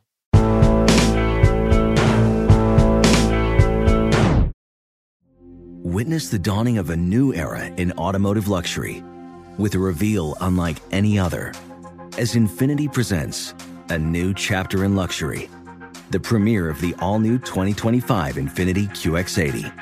Join us March 20th live from the edge at Hudson Yards in New York City, featuring an unforgettable performance by Grammy and Academy Award winning singer, songwriter, and composer, Jon Batiste. The all new Infiniti QX80 is unlike any luxury SUV you've ever seen. Smart enough to anticipate your needs even before you do. Every line, curve, and detail was thoughtfully crafted so everything for every passenger feels just right. Don't miss it. Mark your calendars and be the first to see it March 20th at 7 p.m. Eastern, only on iHeartRadio's YouTube channel. Save the date at new-QX80.com. 2025 QX80 coming this summer. With AT&T in-car Wi-Fi, stay connected wherever you go and transform your vehicle into a dependable Wi-Fi hotspot. Powering applications like real-time GPS and voice assistant, navigation becomes a breeze. Even on the practice field, AT&T in-car Wi-Fi keeps you connected while in proximity of your vehicle. Work, stream shows, or finish homework without missing a beat. See if you're eligible for a free trial at att.com slash in-car Wi-Fi. Don't let connectivity be a roadblock in your journey. Always pay careful attention to the road and don't drive distracted. Wi-Fi hotspot intended for passenger use when vehicle is in operation. Compatible device and vehicle required. Farm to store in days, not weeks. That's 80 Acres Farms. Did you know most salads travel over 2,000 miles to reach your plate? But not 80 Acres Farms. Their crisp salad greens and herbs are food less traveled. They stay fresher for longer in your fridge. My salad lasts all week long, which means less food waste and easy meal planning. Oh, and did I mention there's zero need to wash these greens? Because 80 Acres Farms uses zero pesticides. Visit 80acresfarms.com to learn more and find their salads and salad kits at your local Harris Teeter. Okay, just going sideways for a second. Whatever happened with the draft? I was drafted shortly after I got in uh, in Little Feat, and uh, I will keep this truncated because it's a it's a long and involved story. But the gist of it was, um, I got the shrink to work at the LA. You know, before you could say, "Oh, I'm gay," I'm I'm this, I'm that. They go, well, hey, now come on in. We don't care what you are. You're going in the army. You're going to go down to Vietnam fight. Uh, a dear friend of mine, Gar Huffman, uh, he and his brother D, uh, Gar was older than D and I, and he was a medic in Vietnam. He said, whatever you guys do, do not come down here.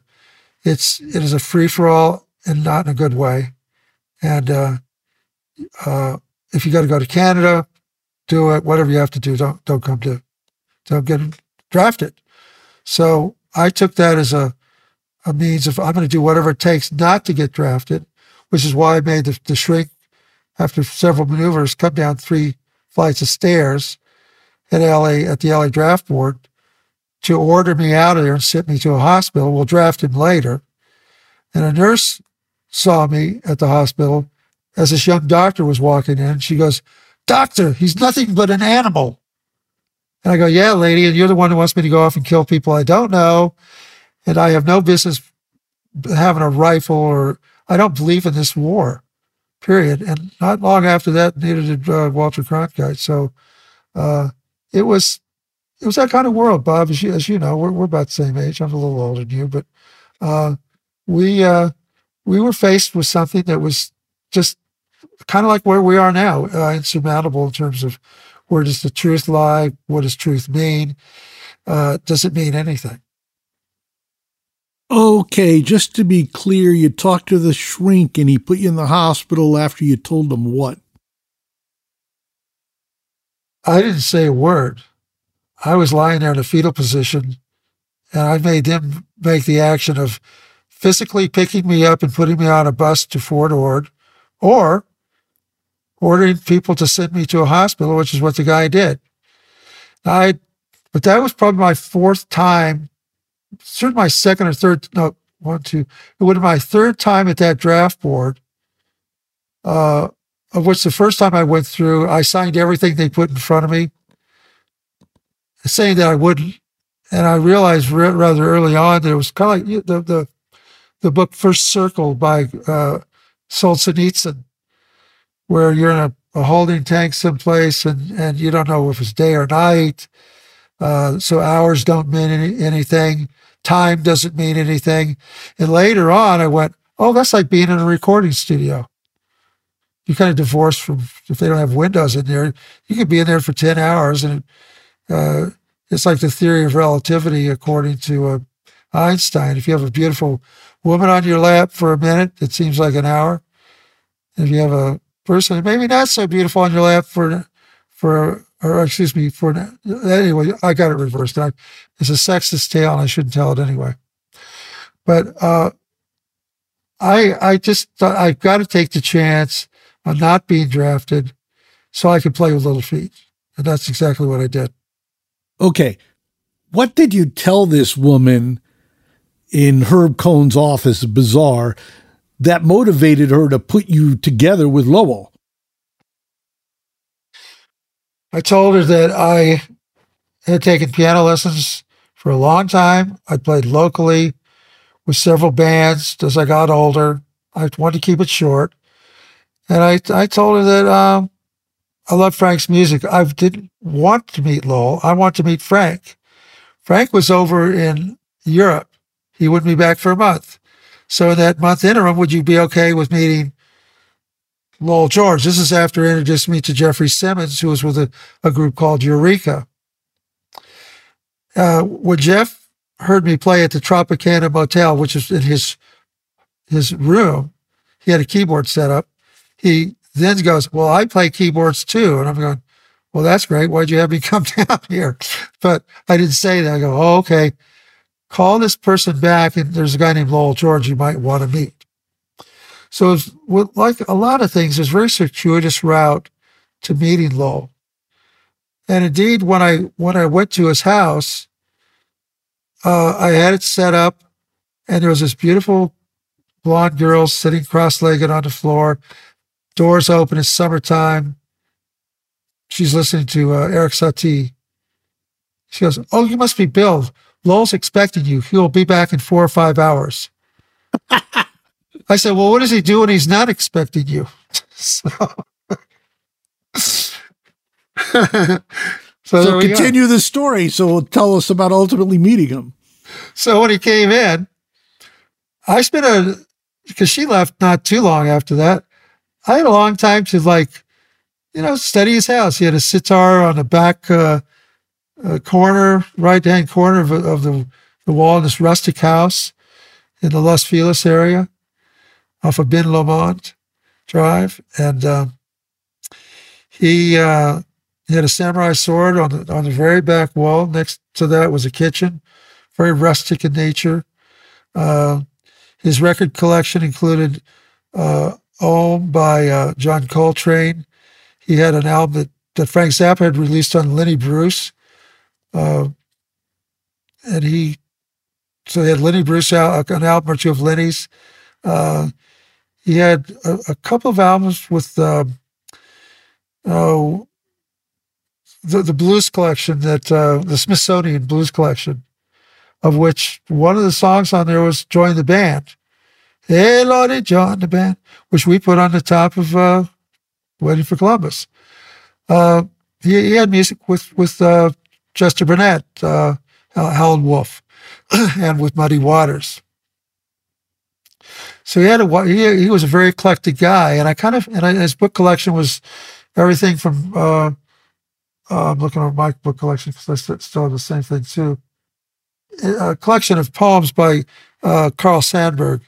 Uh, probably he had, I think he might have had the uh, Carl Sandburg uh, Lincoln books that he wrote as well. He had Last Exit to Brooklyn, which is a brutal book. Uh, poetry by Allen, Allen Ginsberg, Howl. So rather eclectic sets. By the time Lowell showed up and we began conversing one on one, it was like uh, Che Guevara and Fidel Castro meeting the first time, from what I've read, where they conversed about everything under the sun. And that's kind of the way we hit it off. So by the time I I left there, we decided, well, hey, come back in a week. Let's let's continue this, and and we did. And uh, this is the the tale I'm trying to tell, which is uh, uh, it's it's deep. I, I, I only knew Lowell for ten years, but it might as well have been hundred years. It was that that kind of relationship. So, you're talking. At what point do you end up playing some music? Not. I don't think it was that long after. I I I utilize a piano like most people utilize their voice. If I need to illustrate something, I sit down and play it. You know, it's it's a part of my vocabulary is playing the piano. So he had an acoustic guitar available, and I think we just started playing a few things. There might have been little snippets of music that he had. As I said, I hadn't written anything other than some psychedelic tripping out that Elliot Ingber from the Mother's Invention, uh, about a month later, came through the door with that particular single. and Said, "Did you play on this?" I go, "Yeah." I go, where'd you find it? He says, in a band at a record store. And I got it because it said psychedelic music, Acid Head Productions from 1966. This is one of the first of those kind of records. And I go, oh, I didn't know that. In fact, I didn't know what any of it meant at that time. Uh, but shortly thereafter, I did. so there we were. Okay. So you say that ultimately you audition for Ahmet, you go back to workshop your woodshedding, you ultimately make a deal with Warner Brothers. How long a period of time is this, and is there a manager involved?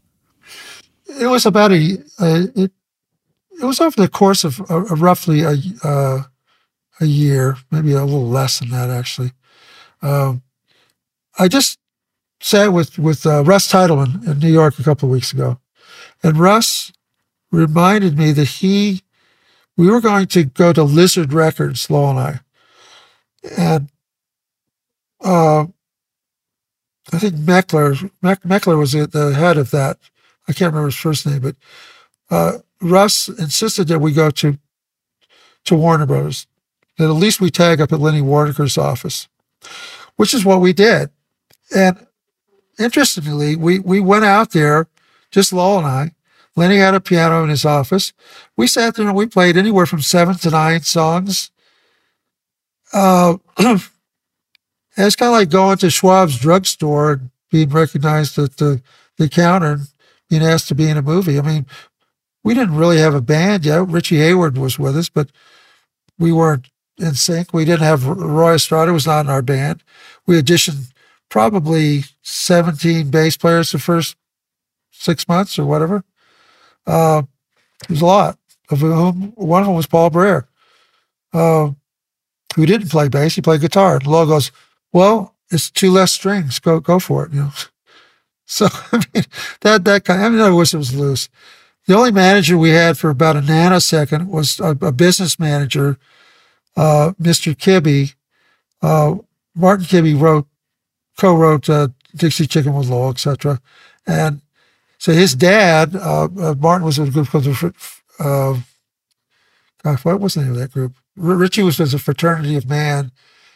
Martin was with a different group. And they, uh, his father said, boys, don't spend it all in one place.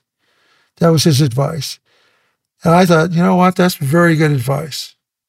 So I, I kind of adhered to that for, for quite a while. So, what were you surviving on at that point? Oh, you know, that's a very good question. I mean, I, I would alternately live at my parents' house.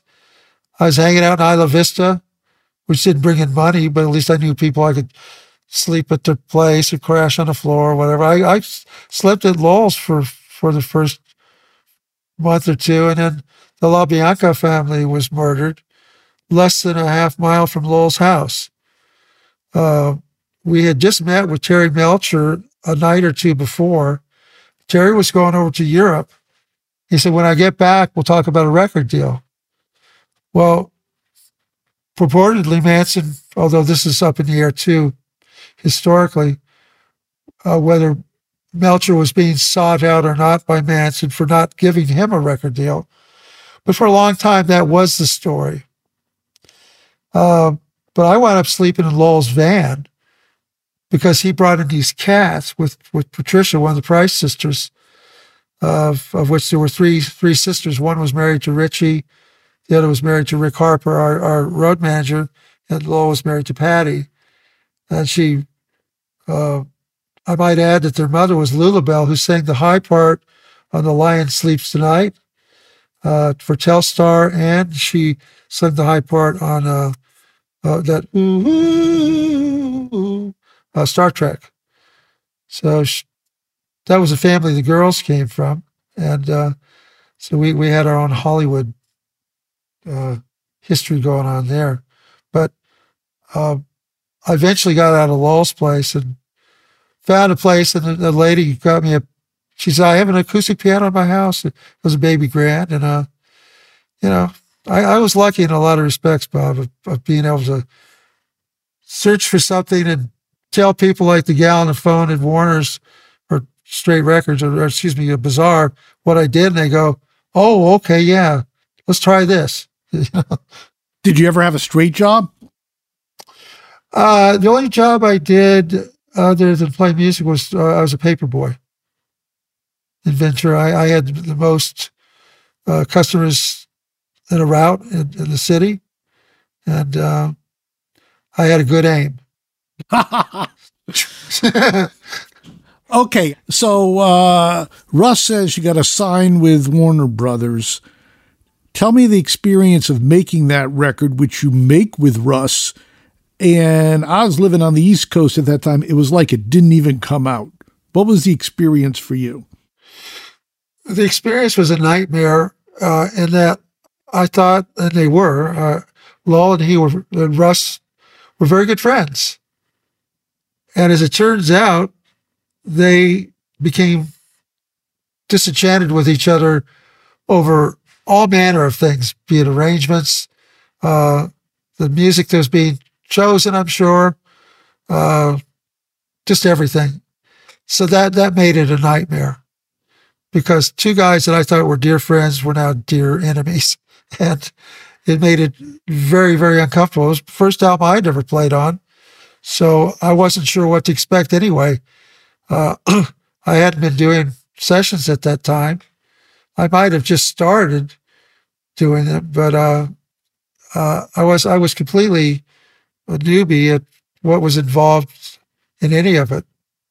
So it was a difficult record to put together. Uh, it didn't sell any. It sold eleven thousand copies. The first tour was I felt uh, when we played New Year's Eve and uh, oh no, wasn't New Year's Eve, New Year's Day in New York City at Club Ungano. Uh, we had two paying customers, and the rest were from Warner Brothers. That probably eight or nine people were there, and I was so out of it in terms of the angst of being where I thought we are going to be doing great because Rolling Stone had given the you know, the record a, a, good review, great review, in fact, on Strawberry Flats, maybe Hamburg Hamburger Midnight. And I, but we're out there and we're like, we're no, we're nothing. No one knows us. Uh, we're up in Cleveland and we're playing with Vanilla Fudge. The audience goes, bring on the fudge. And we're just like, what the hell are we doing? And we got to Texas and there was a couple of girls there. And I went, oh, I get it. I think I like touring. So touring's okay. Wait a minute. Forget what I said. I'm back. I'll be back on the road anytime you want. Uh, so yeah, thinking like a musician, like a, dope, and there it was. And we we went in to make Sailin' Shoes, which was a, a different proposition, but sold three thousand more. So another way to put it is is the humility of it, and, and having to be humble at some point. You got to face facts. But it also taught me a great deal about Mo Ostin and Warner Brothers, which is they were willing to to stick it out with, with something that was not viable. But we were a cachet for them as well to people they're trying to bring in, saying, look, we've got Little Feat. We know they don't sell, but they, they've got a great, uh, you know, they're, they're thought of in, in, glowing terms in terms of who they are, which is musicians, uh, composers, etc it felt like a home to me with with, with them, and uh, it, it, was uh, so so in that regard. There, were there were a lot of lessons available, but but but they're all bunched in as lessons often are with uh, you know in layers. Okay, I have to bring up Willin', which is on both the first and second albums. Do you remember Lowell writing it? Did you have any idea the uh, iconic song it would become? What's your remembrance of that? The song Willin' is, I wasn't there when he wrote it. They put it on on the record as not an afterthought. I mean, it's a good song, but uh, when I heard it, I, I had brought down with me from Santa Maria some country music by, uh, uh, you know, Conway Twitty, for example.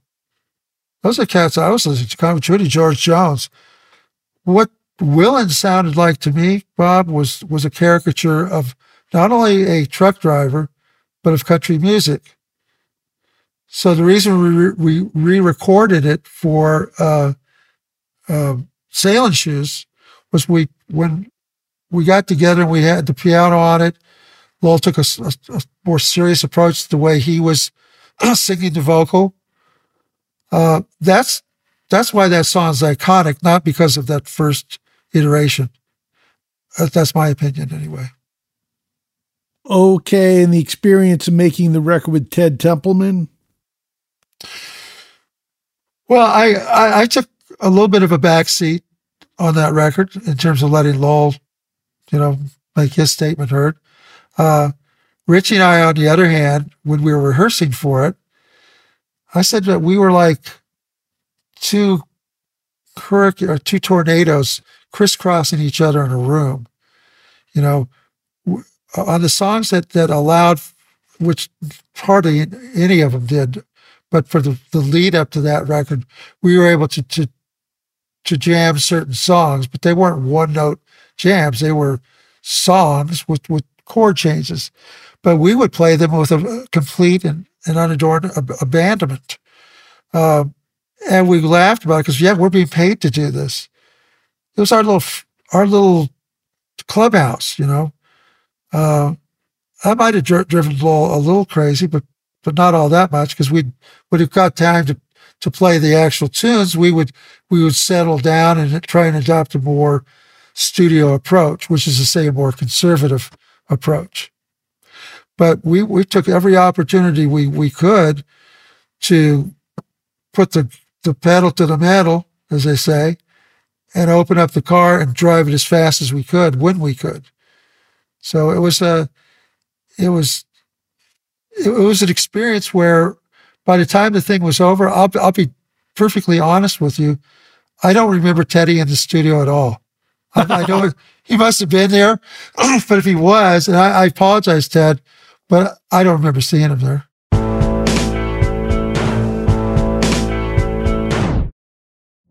Witness the dawning of a new era in automotive luxury with a reveal unlike any other as Infiniti presents a new chapter in luxury, the premiere of the all new 2025 Infiniti QX80. Join us March 20th live from the edge at Hudson Yards in New York City, featuring an unforgettable performance by Grammy and Academy Award winning singer, songwriter, and composer, Jon Batiste The all new Infiniti QX80 is unlike any luxury SUV you've ever seen. Smart enough to anticipate your needs, even before you do. Every line, curve, and detail was thoughtfully crafted so everything for every passenger feels just right. Don't miss it. Mark your calendars and be the first to see it March 20th at 7 p.m. Eastern, only on iHeartRadio's YouTube channel. Save the date at new-QX80.com. 2025 QX80 coming this summer. With AT&T in-car Wi-Fi, elevate your adventure by transforming your vehicle into a reliable Wi-Fi hotspot. Connect up to 10 devices up to 50 feet away from your vehicle, making it ideal for camping and road trips. Don't miss out on the fun. Embark on your next adventure today. Visit att.com slash in-car Wi-Fi to check if you're eligible for a free trial. Always pay careful attention to the road and don't drive distracted. Wi-Fi hotspot intended for passenger use only when vehicle is in operation. Compatible device and vehicle required. Did you know that most salads travel over 2,000 miles to reach your plate? But not with 80 Acres Farms. Their crisp salad greens and herbs are food less traveled, going from farm to store in days, not weeks. They stay fresher for longer in your fridge. My salad lasts all week long, which means less food waste and easy meal planning. Oh, and did I mention there's no need to wash these greens? Because 80 Acres Farms uses zero pesticides. Visit 80acresfarms.com to learn more and find their salads and salad kits at your local Harris Teeter. Okay, so that album comes out. That also is unknown. When I first came to Little Feat, a track was included in one of the two disc sampler albums that Warner put out.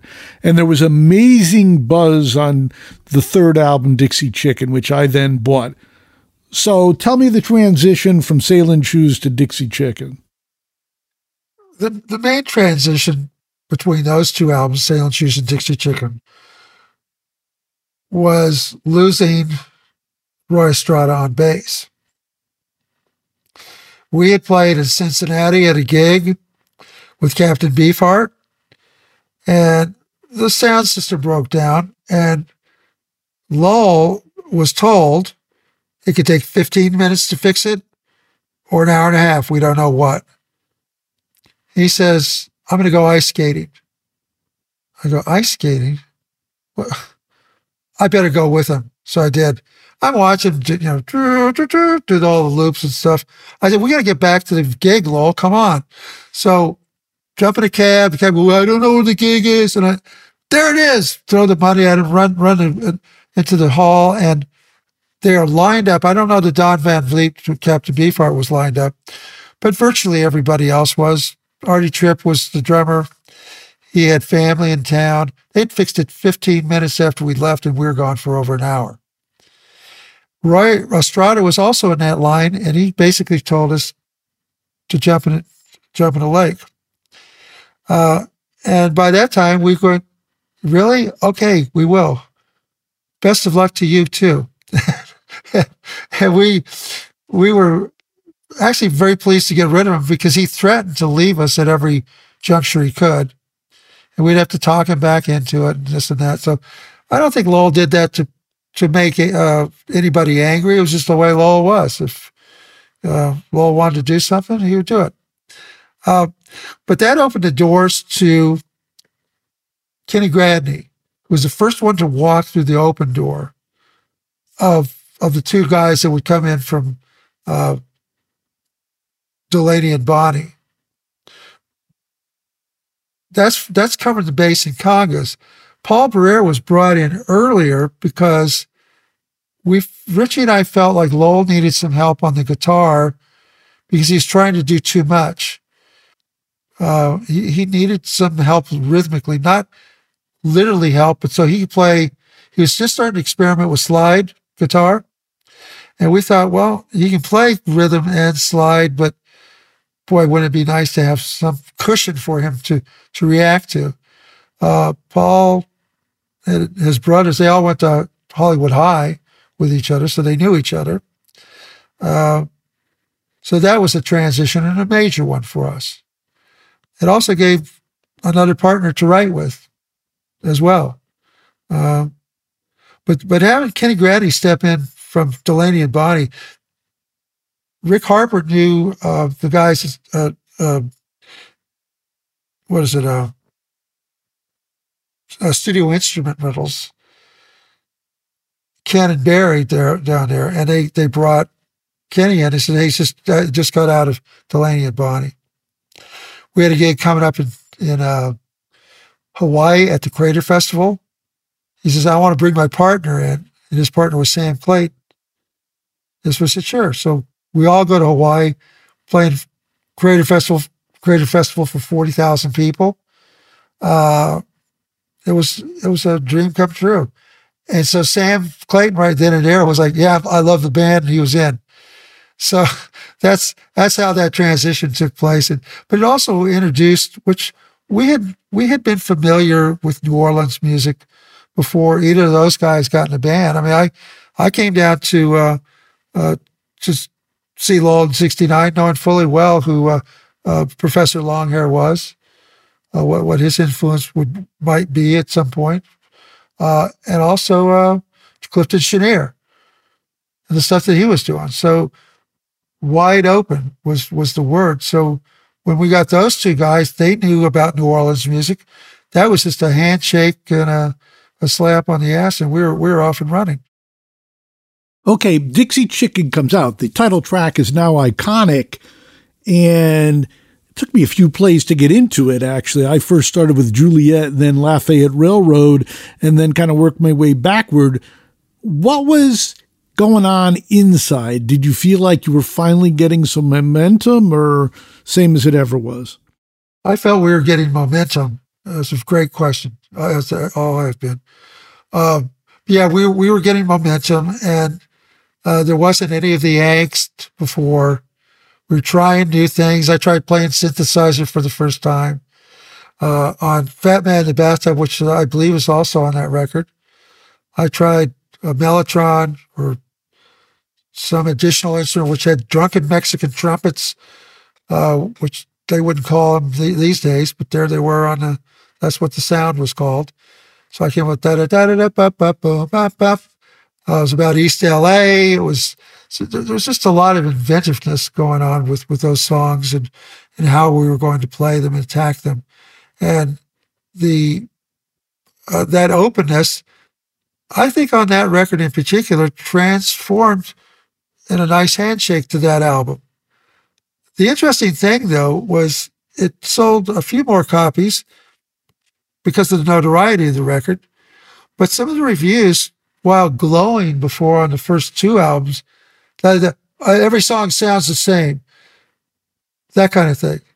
So, in other words, when you put your head up uh, where you're you're visible above ground, that's when people start taking shots at you, which is another thing I learned. And I went, Oh, I thought we were the darlings of the press. Hardly. Uh, but in general, we were. And we were certainly uh, well thought of in, in Europe and in England in particular. So a lot of doors were, even at that time, unbeknownst to us, but they were starting to, to slowly pry open, which would, would bode well for the future. Uh, except that we were a band, and like a lot of bands, and uh, the discrepancy between our personalities uh, didn't lend itself to always shaking hands with one another. Okay, so the album after that is the breakthrough because it has your song "Oh Atlanta." However, yeah. being honest, uh, I'm not quite as enamored of that as I am of uh, Dixie Chicken, but it does have the original version of Spanish Moon too, which yeah. is iconic in the double live album, which comes out in '78. So tell me about the experience of Feet Don't Fail Me Now. Feet Don't Fail Me Now followed a breakup of the band. Uh, it there were a couple of iterations on how to try to get the band back together. One of them was putting Lowell and myself into a, what Warner's thought of as a super group with John Sebastian and uh, I believe it was Phil Everly. So one of the Everly brothers, which we had a meeting about it at Musso Frank's restaurant. I met Fay Wray that evening, who flirted with each and every one of us. I reminded John Sebastian of that a few years ago. He goes, I don't remember that. I said, Well, yep, she was there, uh, not at our meeting, but uh, at the at the main bar as you walk in through the through the doors, particularly coming through the, the back door. There's two entrances into uh, the dining room. One is you take take a right, Uh, the, the other one, you take a left, and that's where they film most things for movies, is when you turn left, a more the formal part of the dining room. Uh, Phil's wife said, You're not going to do it. It's ridiculous. And we didn't. So then Bob Cavallo stepped in. He says, I, There's a guy, Steve Boone, from The Lovin' Spoonful, which is the band that John Sebastian was in. Uh, he's got a studio in Baltimore, Maryland. Might we take a shot at recording there? You'll you'll live back there. You'll have free access to this studio. Do anything you want. I mean, a lot of great things happened there. I met Robert Palmer. I met uh, through Emmylou Harris, my first wife, Fran, Fran Tate. Uh, George Massenburg came in from Barclay Studios in Paris to work with us. So we knew each other, uh, or met each other at that time. And then uh, Inara George, Lowell's daughter, was born at that time. So a lot of great things were taking place for us. And it really felt like a a reunion of of of, of good magnitude and and uh, uh, we were able to pour a lot of good energy into it and and we've recorded several different records. We we also became quite famous in Washington D.C. as a result of living back there. So there was a, a perfect storm of, of good things happening for us. Tell me about the band breaking up before that. I, I think what was going on there was it was this was fi- primarily financial in regard. We just couldn't. We were having a tough time making ends meet. It, it created a tension, uh, which you would do in any kind of marriage, and, and certainly being in a band is a form of marriage. Uh, and Bob Cavallo came to one of our band like the night before we go on tour he came in, he was like laughing and kind of, you know, jovial about a few things. And he said, I got, I got some news for you. We just canceled the tour. We don't have enough money to, to get out there and do this. And we're like kind of stunned. And I walked up to him. I said, well, why were you, why were you like, why were you laughing when you came in? He says, I was so upset about it. I didn't know what else to do. I said, God, look, I, you know, a real human response. And I, and I went, you know what? I, I completely get it. I always thought Bob was a, a, a, a wonderful, wonderful guy on that level. So I, I trusted him. I said, okay, fine. Well, uh, but the, the, the, decision was made to try the super band. There was also what was else, which still wouldn't have helped Richie or Kenny or Sam or anybody, uh, at least not initially. Uh, but then Lowell also, there, there was a, another thing that he did that I believe preceded going back to uh, work in Maryland and record there. And that was a Robert Palmer record, Sneaking Sally Through the Alley. And a lot of people thought it was us. It was the, the meters were playing. And boy, if you're going to get confused with the band, uh, you could choose a lot worse bands than the meters to get confused with. So, uh, and by the way, we got to sit in with those guys, you know, the Neville brothers, etc. Uh, there's, there's a, there's, I had one guy at one point was going, well, what are you playing? He didn't say it to me directly. It came in through another person. What are you doing playing New Orleans music? You're not from there. I said, well, tell your friend that I, I play Mozart. I'm not from Vienna, Austria. I'm not from Germany. I play uh, Bach and Beethoven. Is that okay with him? Oh, and my parents were married in New Orleans, so maybe through osmosis I got some of the, the juju. I don't know. You tell me. They're against that competitive thing. You know, I'm not a purist when it comes to music. I, I, uh, and I adore some people that are. Don Grolnick was a purist played piano with with uh, James Taylor, with Linda Ronstadt, beautiful jazz guy. Uh, he and I discussed this a few times.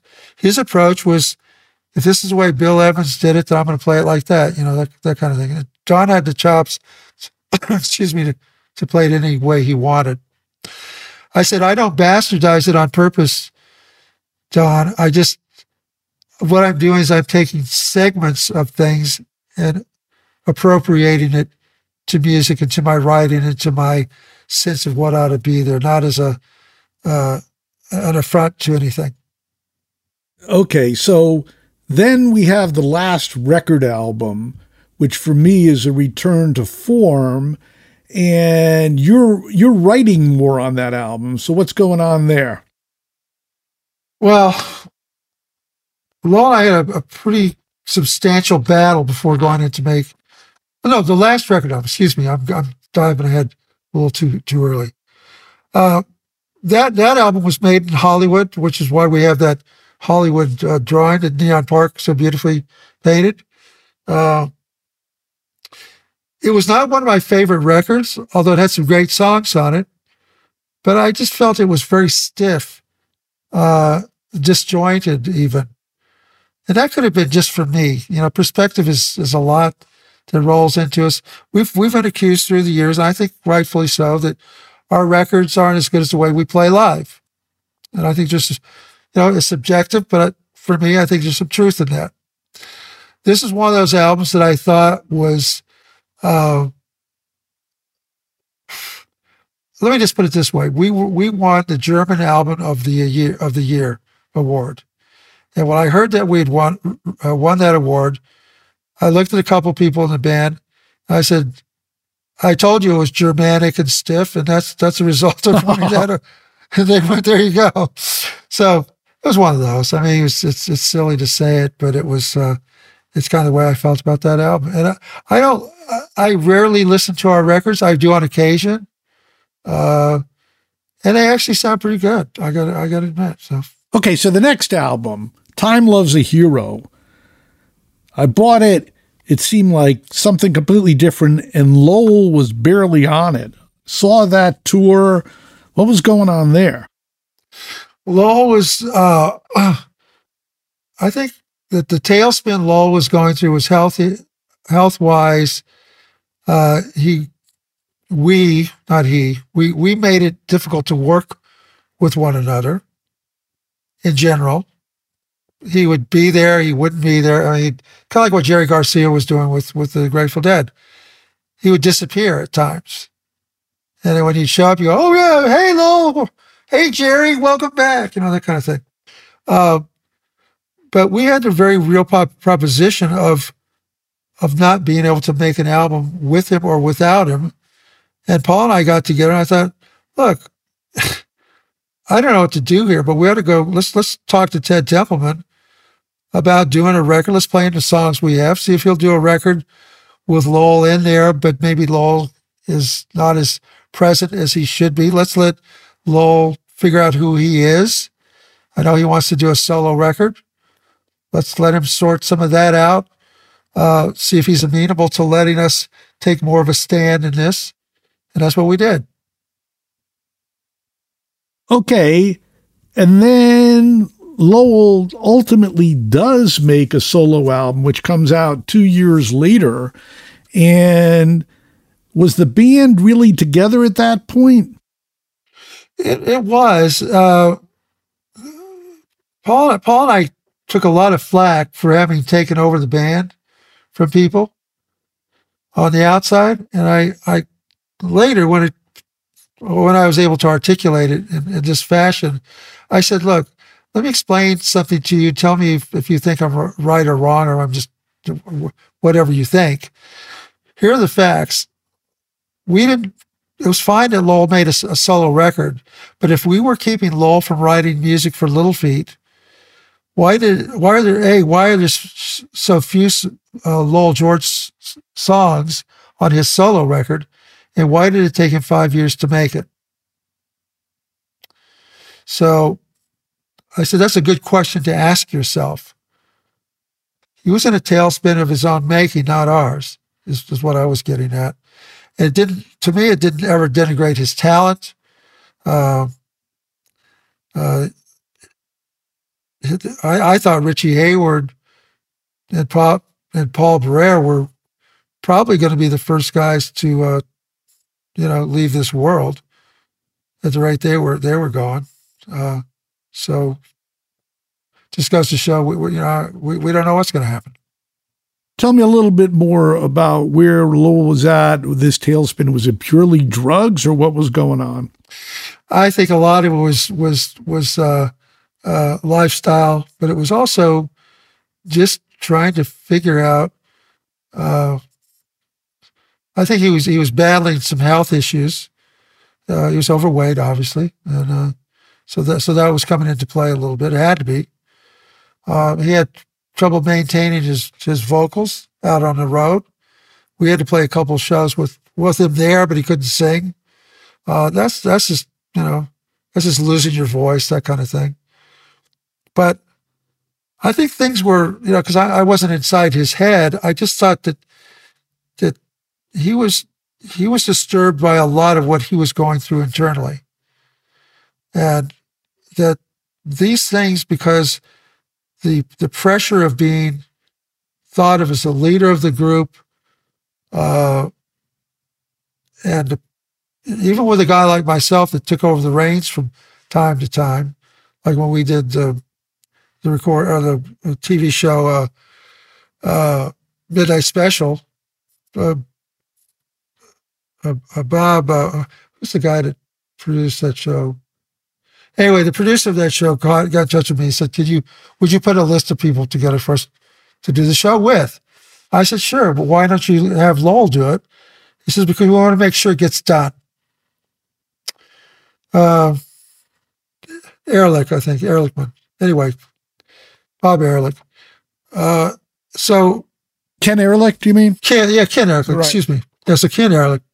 So I brought in Weather Report. I brought in, you know, Linda Bonnie, whomever was on, on stage with us, Nicolette Larson. And uh, I th- Emmylou Harris might have been there too. I can't remember. But uh, yeah, there, there, there was an increasingly more of of that where Lowell was mirroring kind of what Jerry Garcia was going through, where a lot of the, emphasis was from the press was on both Lowell with Little Feat, Jerry with with the Grateful Dead, but neither one of them really wanted the mantle of being a leader. They didn't want the pressure of it. They they wanted to be the artist, play, compose, give them room for that, not like the king that sits there every day and has to to go through.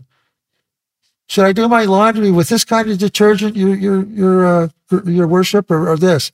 I mean, it was just no. I, I want to be left alone. I want to do what I do, play some of your songs, let's do some of mine. It just it was just convoluted and and the, the sign of the times was the drug thing hovering out there, which was never uh, that far away from from what we were all going through, or what some were going through, I should say. I'd given up on it a few years before. Uh, it made it harder, harder to to uh, to deal with one another, to deal with life. And plus, we're young guys, so. So Lowell's on the road promoting his solo album. He dies. Was that a shock to you, or did you expect it, or if did you figure if it wasn't going to be this, it was going to be something else? I thought it was a, it was a shock to me, and then uh, in the uh, in my ability to to come to grips with it. It's like when you're in a a car accident or, or getting close to a car accident. And at least for me, the few times I've been close to something like that, my mind is like kind of clear. It, it doesn't like fog up. I'm like, I've got this way to do this or this way to do it. I'm going to do one of the two and make a decision to do it. Later, it hits you like a ton of bricks as to what actually happened. So what, what hit me initially was a shock of his death, but but I rather quickly elevated to does he have insurance for his family? I don't think he did. So we, I said, we're going to put a concert on at the forum, which we did. And we raised money for his family. And we tried to put, and I, we did put Lowell in good light because that's what we should have done.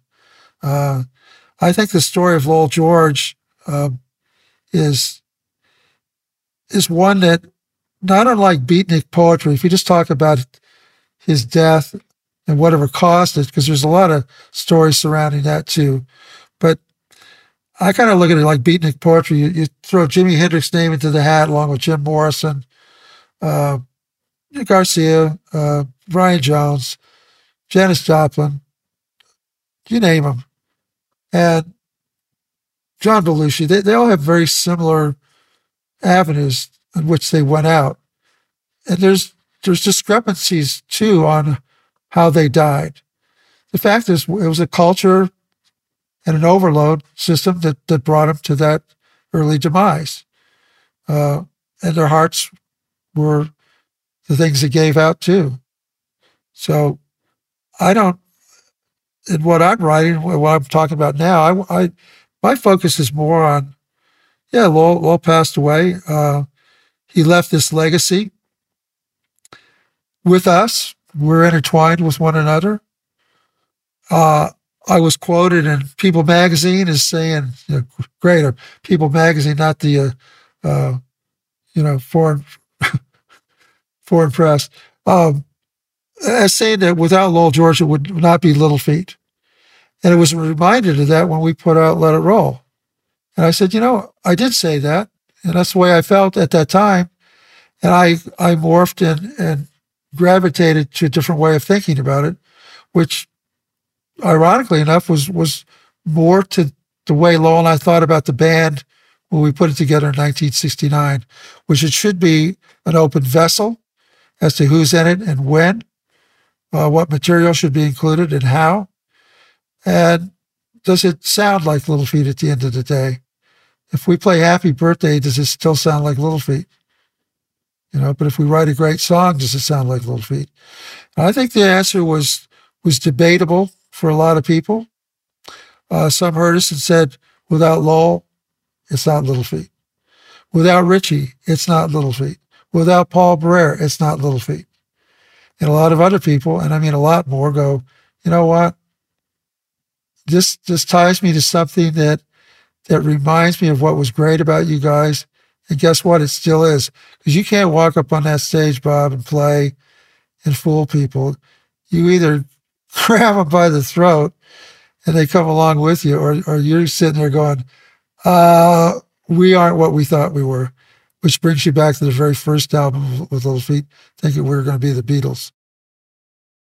Okay, so in these ensuing decades, where you've continued with Little Feat, Little Feat's membership has morphed, you've worked with all these other artists. Has there been any plan, or you just bumping into stuff? How did this all play out? Well, there there is a there is a sense of jumping from log to log just in terms of, hey, what am I going to do uh, when Little Feat's not there?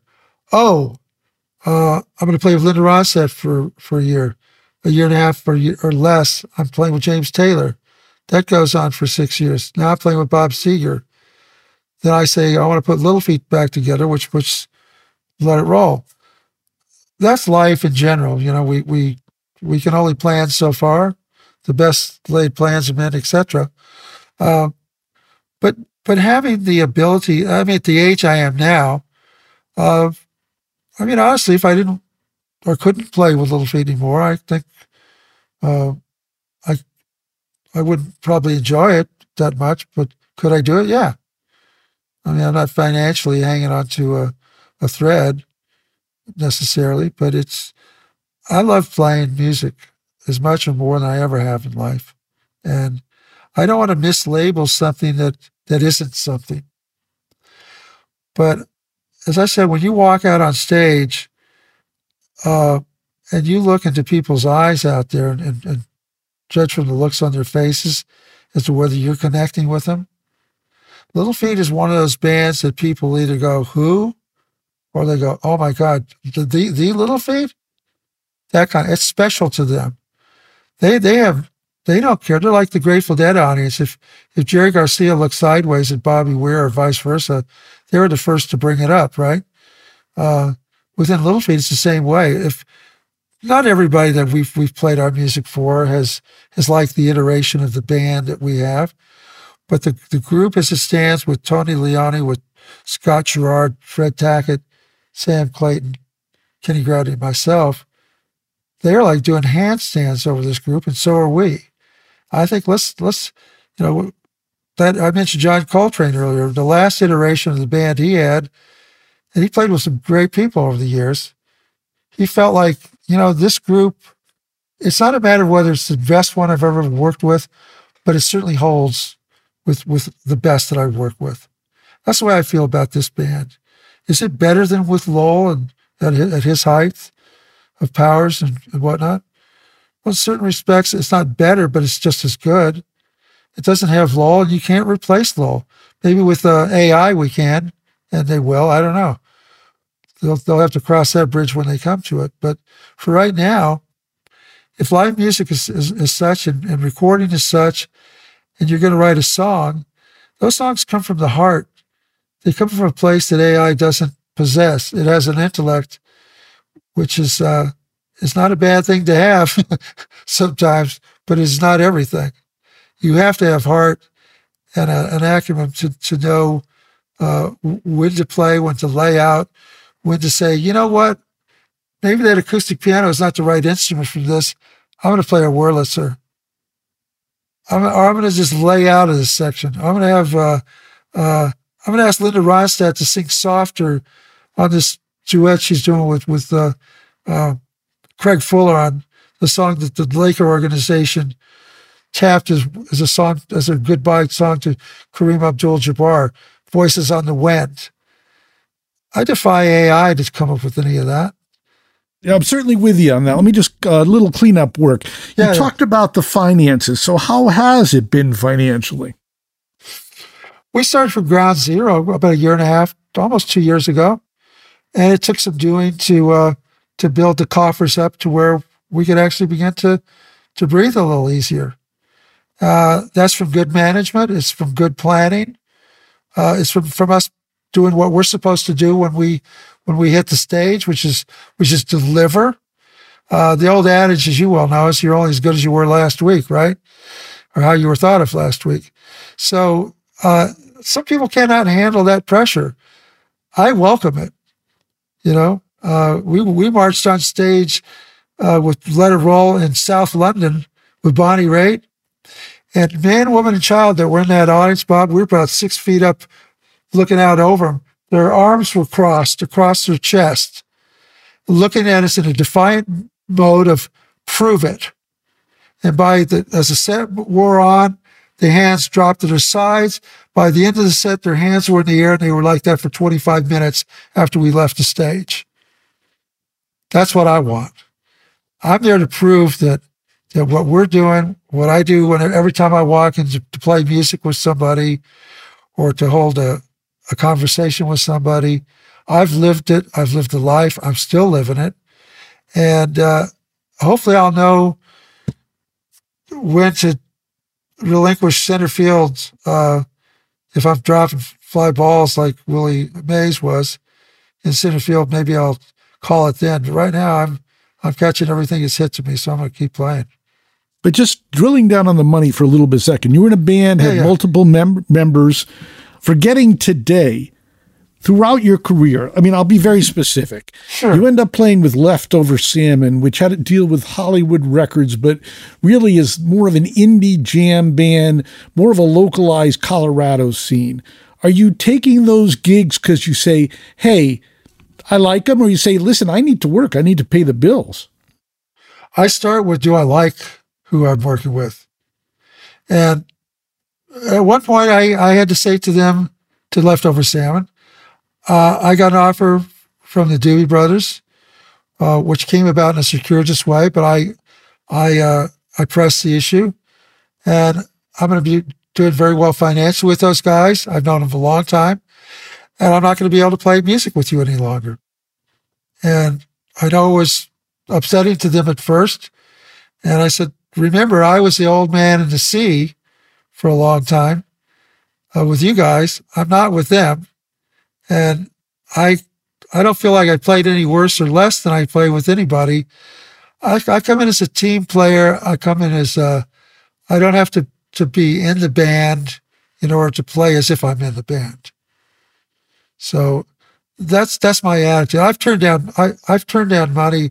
I was offered a chance to do the the to write the the theme song for uh, Cops and for Baywatch.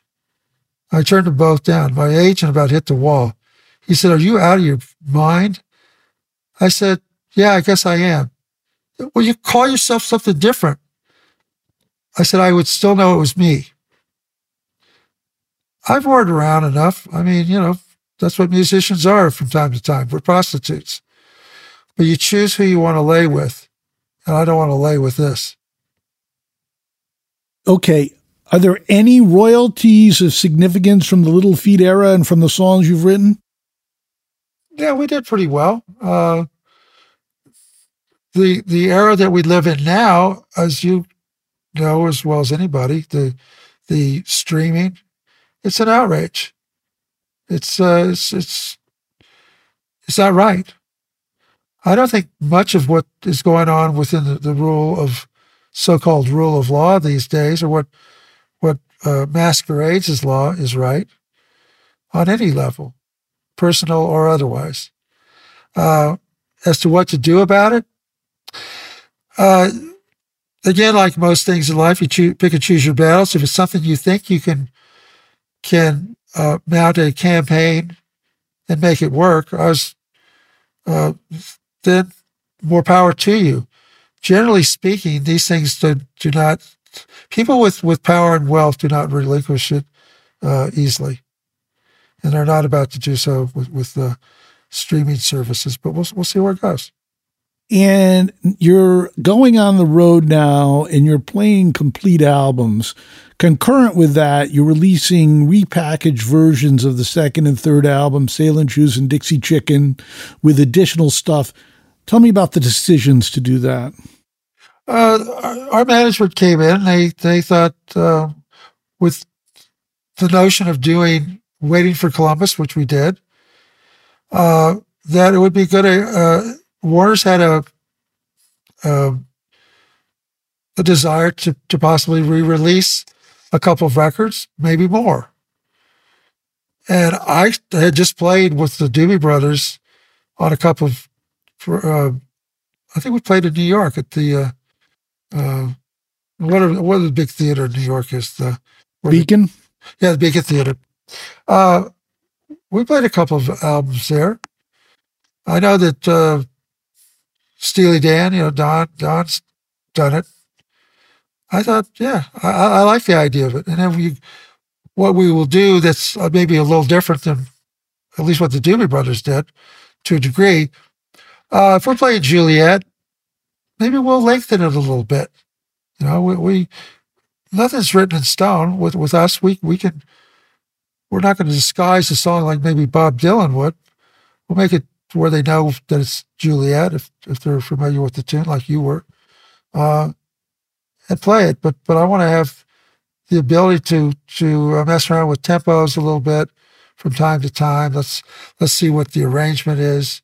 Uh, do I play it uh, piano with strings? Do I play it just Rhodes? Do we have a a mandolin as opposed to a guitar? Playing some some parts to it leaving our improvisational style intact to play the album, but not replicate it in its, uh, you know, as, as the Eagles uh, have, have, done. You go to an Eagles concert, I've been to one, I guess, uh, and they'll they'll play the record. By God, it sounds like the record. That's a style. I don't knock it at all. It's just not our style. And why do you live in Montana? I live here because of the beauty of it, the solitude, the fact that it gets 50 below zero during the winter. It keeps the riffraff out. It keeps the riffraff in. it's uh, uh, just one of those places where, because I travel all the time, I wanted to come back to some place that felt like you know, where where people aren't, uh, you know, I'm just another guy up here. I mean, people know who I am. It's not that they, they, uh, it's. I'm not a, I'm not afraid of celebrity. I'm not Lowell George. I'm not, you know, I'm not a celebrity, but I kind of am in a certain sense, and become more so as people know more about me. But what they quickly learn about me is, look, I'm still the same guy who gets beat up on the playground like everybody else. I just happen to have a talent to play piano, and I've I've utilized it in a pretty grand fashion throughout my career to do just that. So I can be the. Uh, I told somebody on a Doobie Brothers tour that they're driving a bus, and they, yeah, but you're a rock star. I said, well, if you want to think of me as a rock star, go ahead. What I am, in fact, is a musician, and I I hold that to be. I've played with a lot of rock stars. I've met a bunch, and I admire, you know, I admire those people. Am I one of them? If you want to think of me as one, go ahead. I don't really think I am. And on that note, I think we're going to stop it for now. Uh, Bill, I want to thank you so much for taking the time with my audience. Very thoughtful responses. Uh, you never really know until you talk some, to somebody who they are, but you're obviously a thinker. So thanks again. A pleasure, Bob. And I've enjoyed reading your uh, your work over the years. Uh, I haven't always agreed with it, but I got to say that for the same thing, you know, you you uh, you hit them as you see them, and I think there's uh, you obviously are a thinking person as well, and I I respect that in people that that can actually think. It gives them the latitude and, and the respect to do so.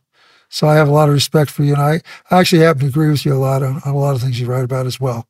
Right. I wouldn't expect you to agree with everything, but you know, in a world where everybody just makes it about the dollar, and I'm not saying the dollar is not important, you know, it's the penumbra, what's around the dollar and thinking about it. And the way you describe music, that, you know, was certainly very insightful and not what you get from the average person. You certainly uh, said things you don't normally hear, and I think will be helpful for musicians.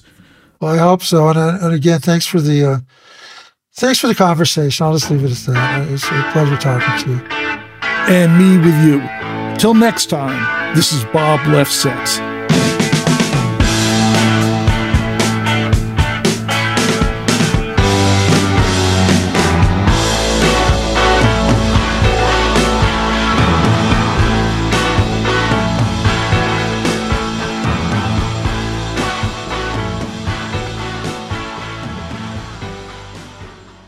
Infiniti presents a new chapter in luxury, the premiere of the all new 2025 Infiniti QX80, live March 20th from the edge at Hudson Yards in New York City, featuring a performance by Jon Batiste. The all new 2025 Infiniti QX80 is an SUV designed to help every passenger feel just right.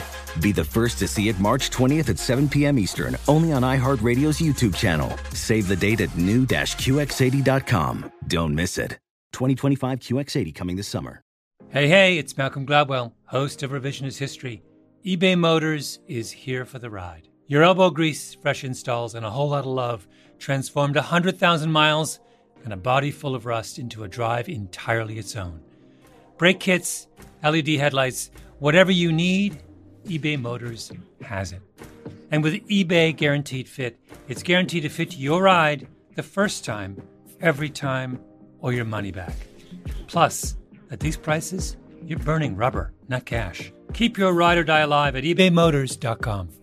Eligible items only, exclusions apply.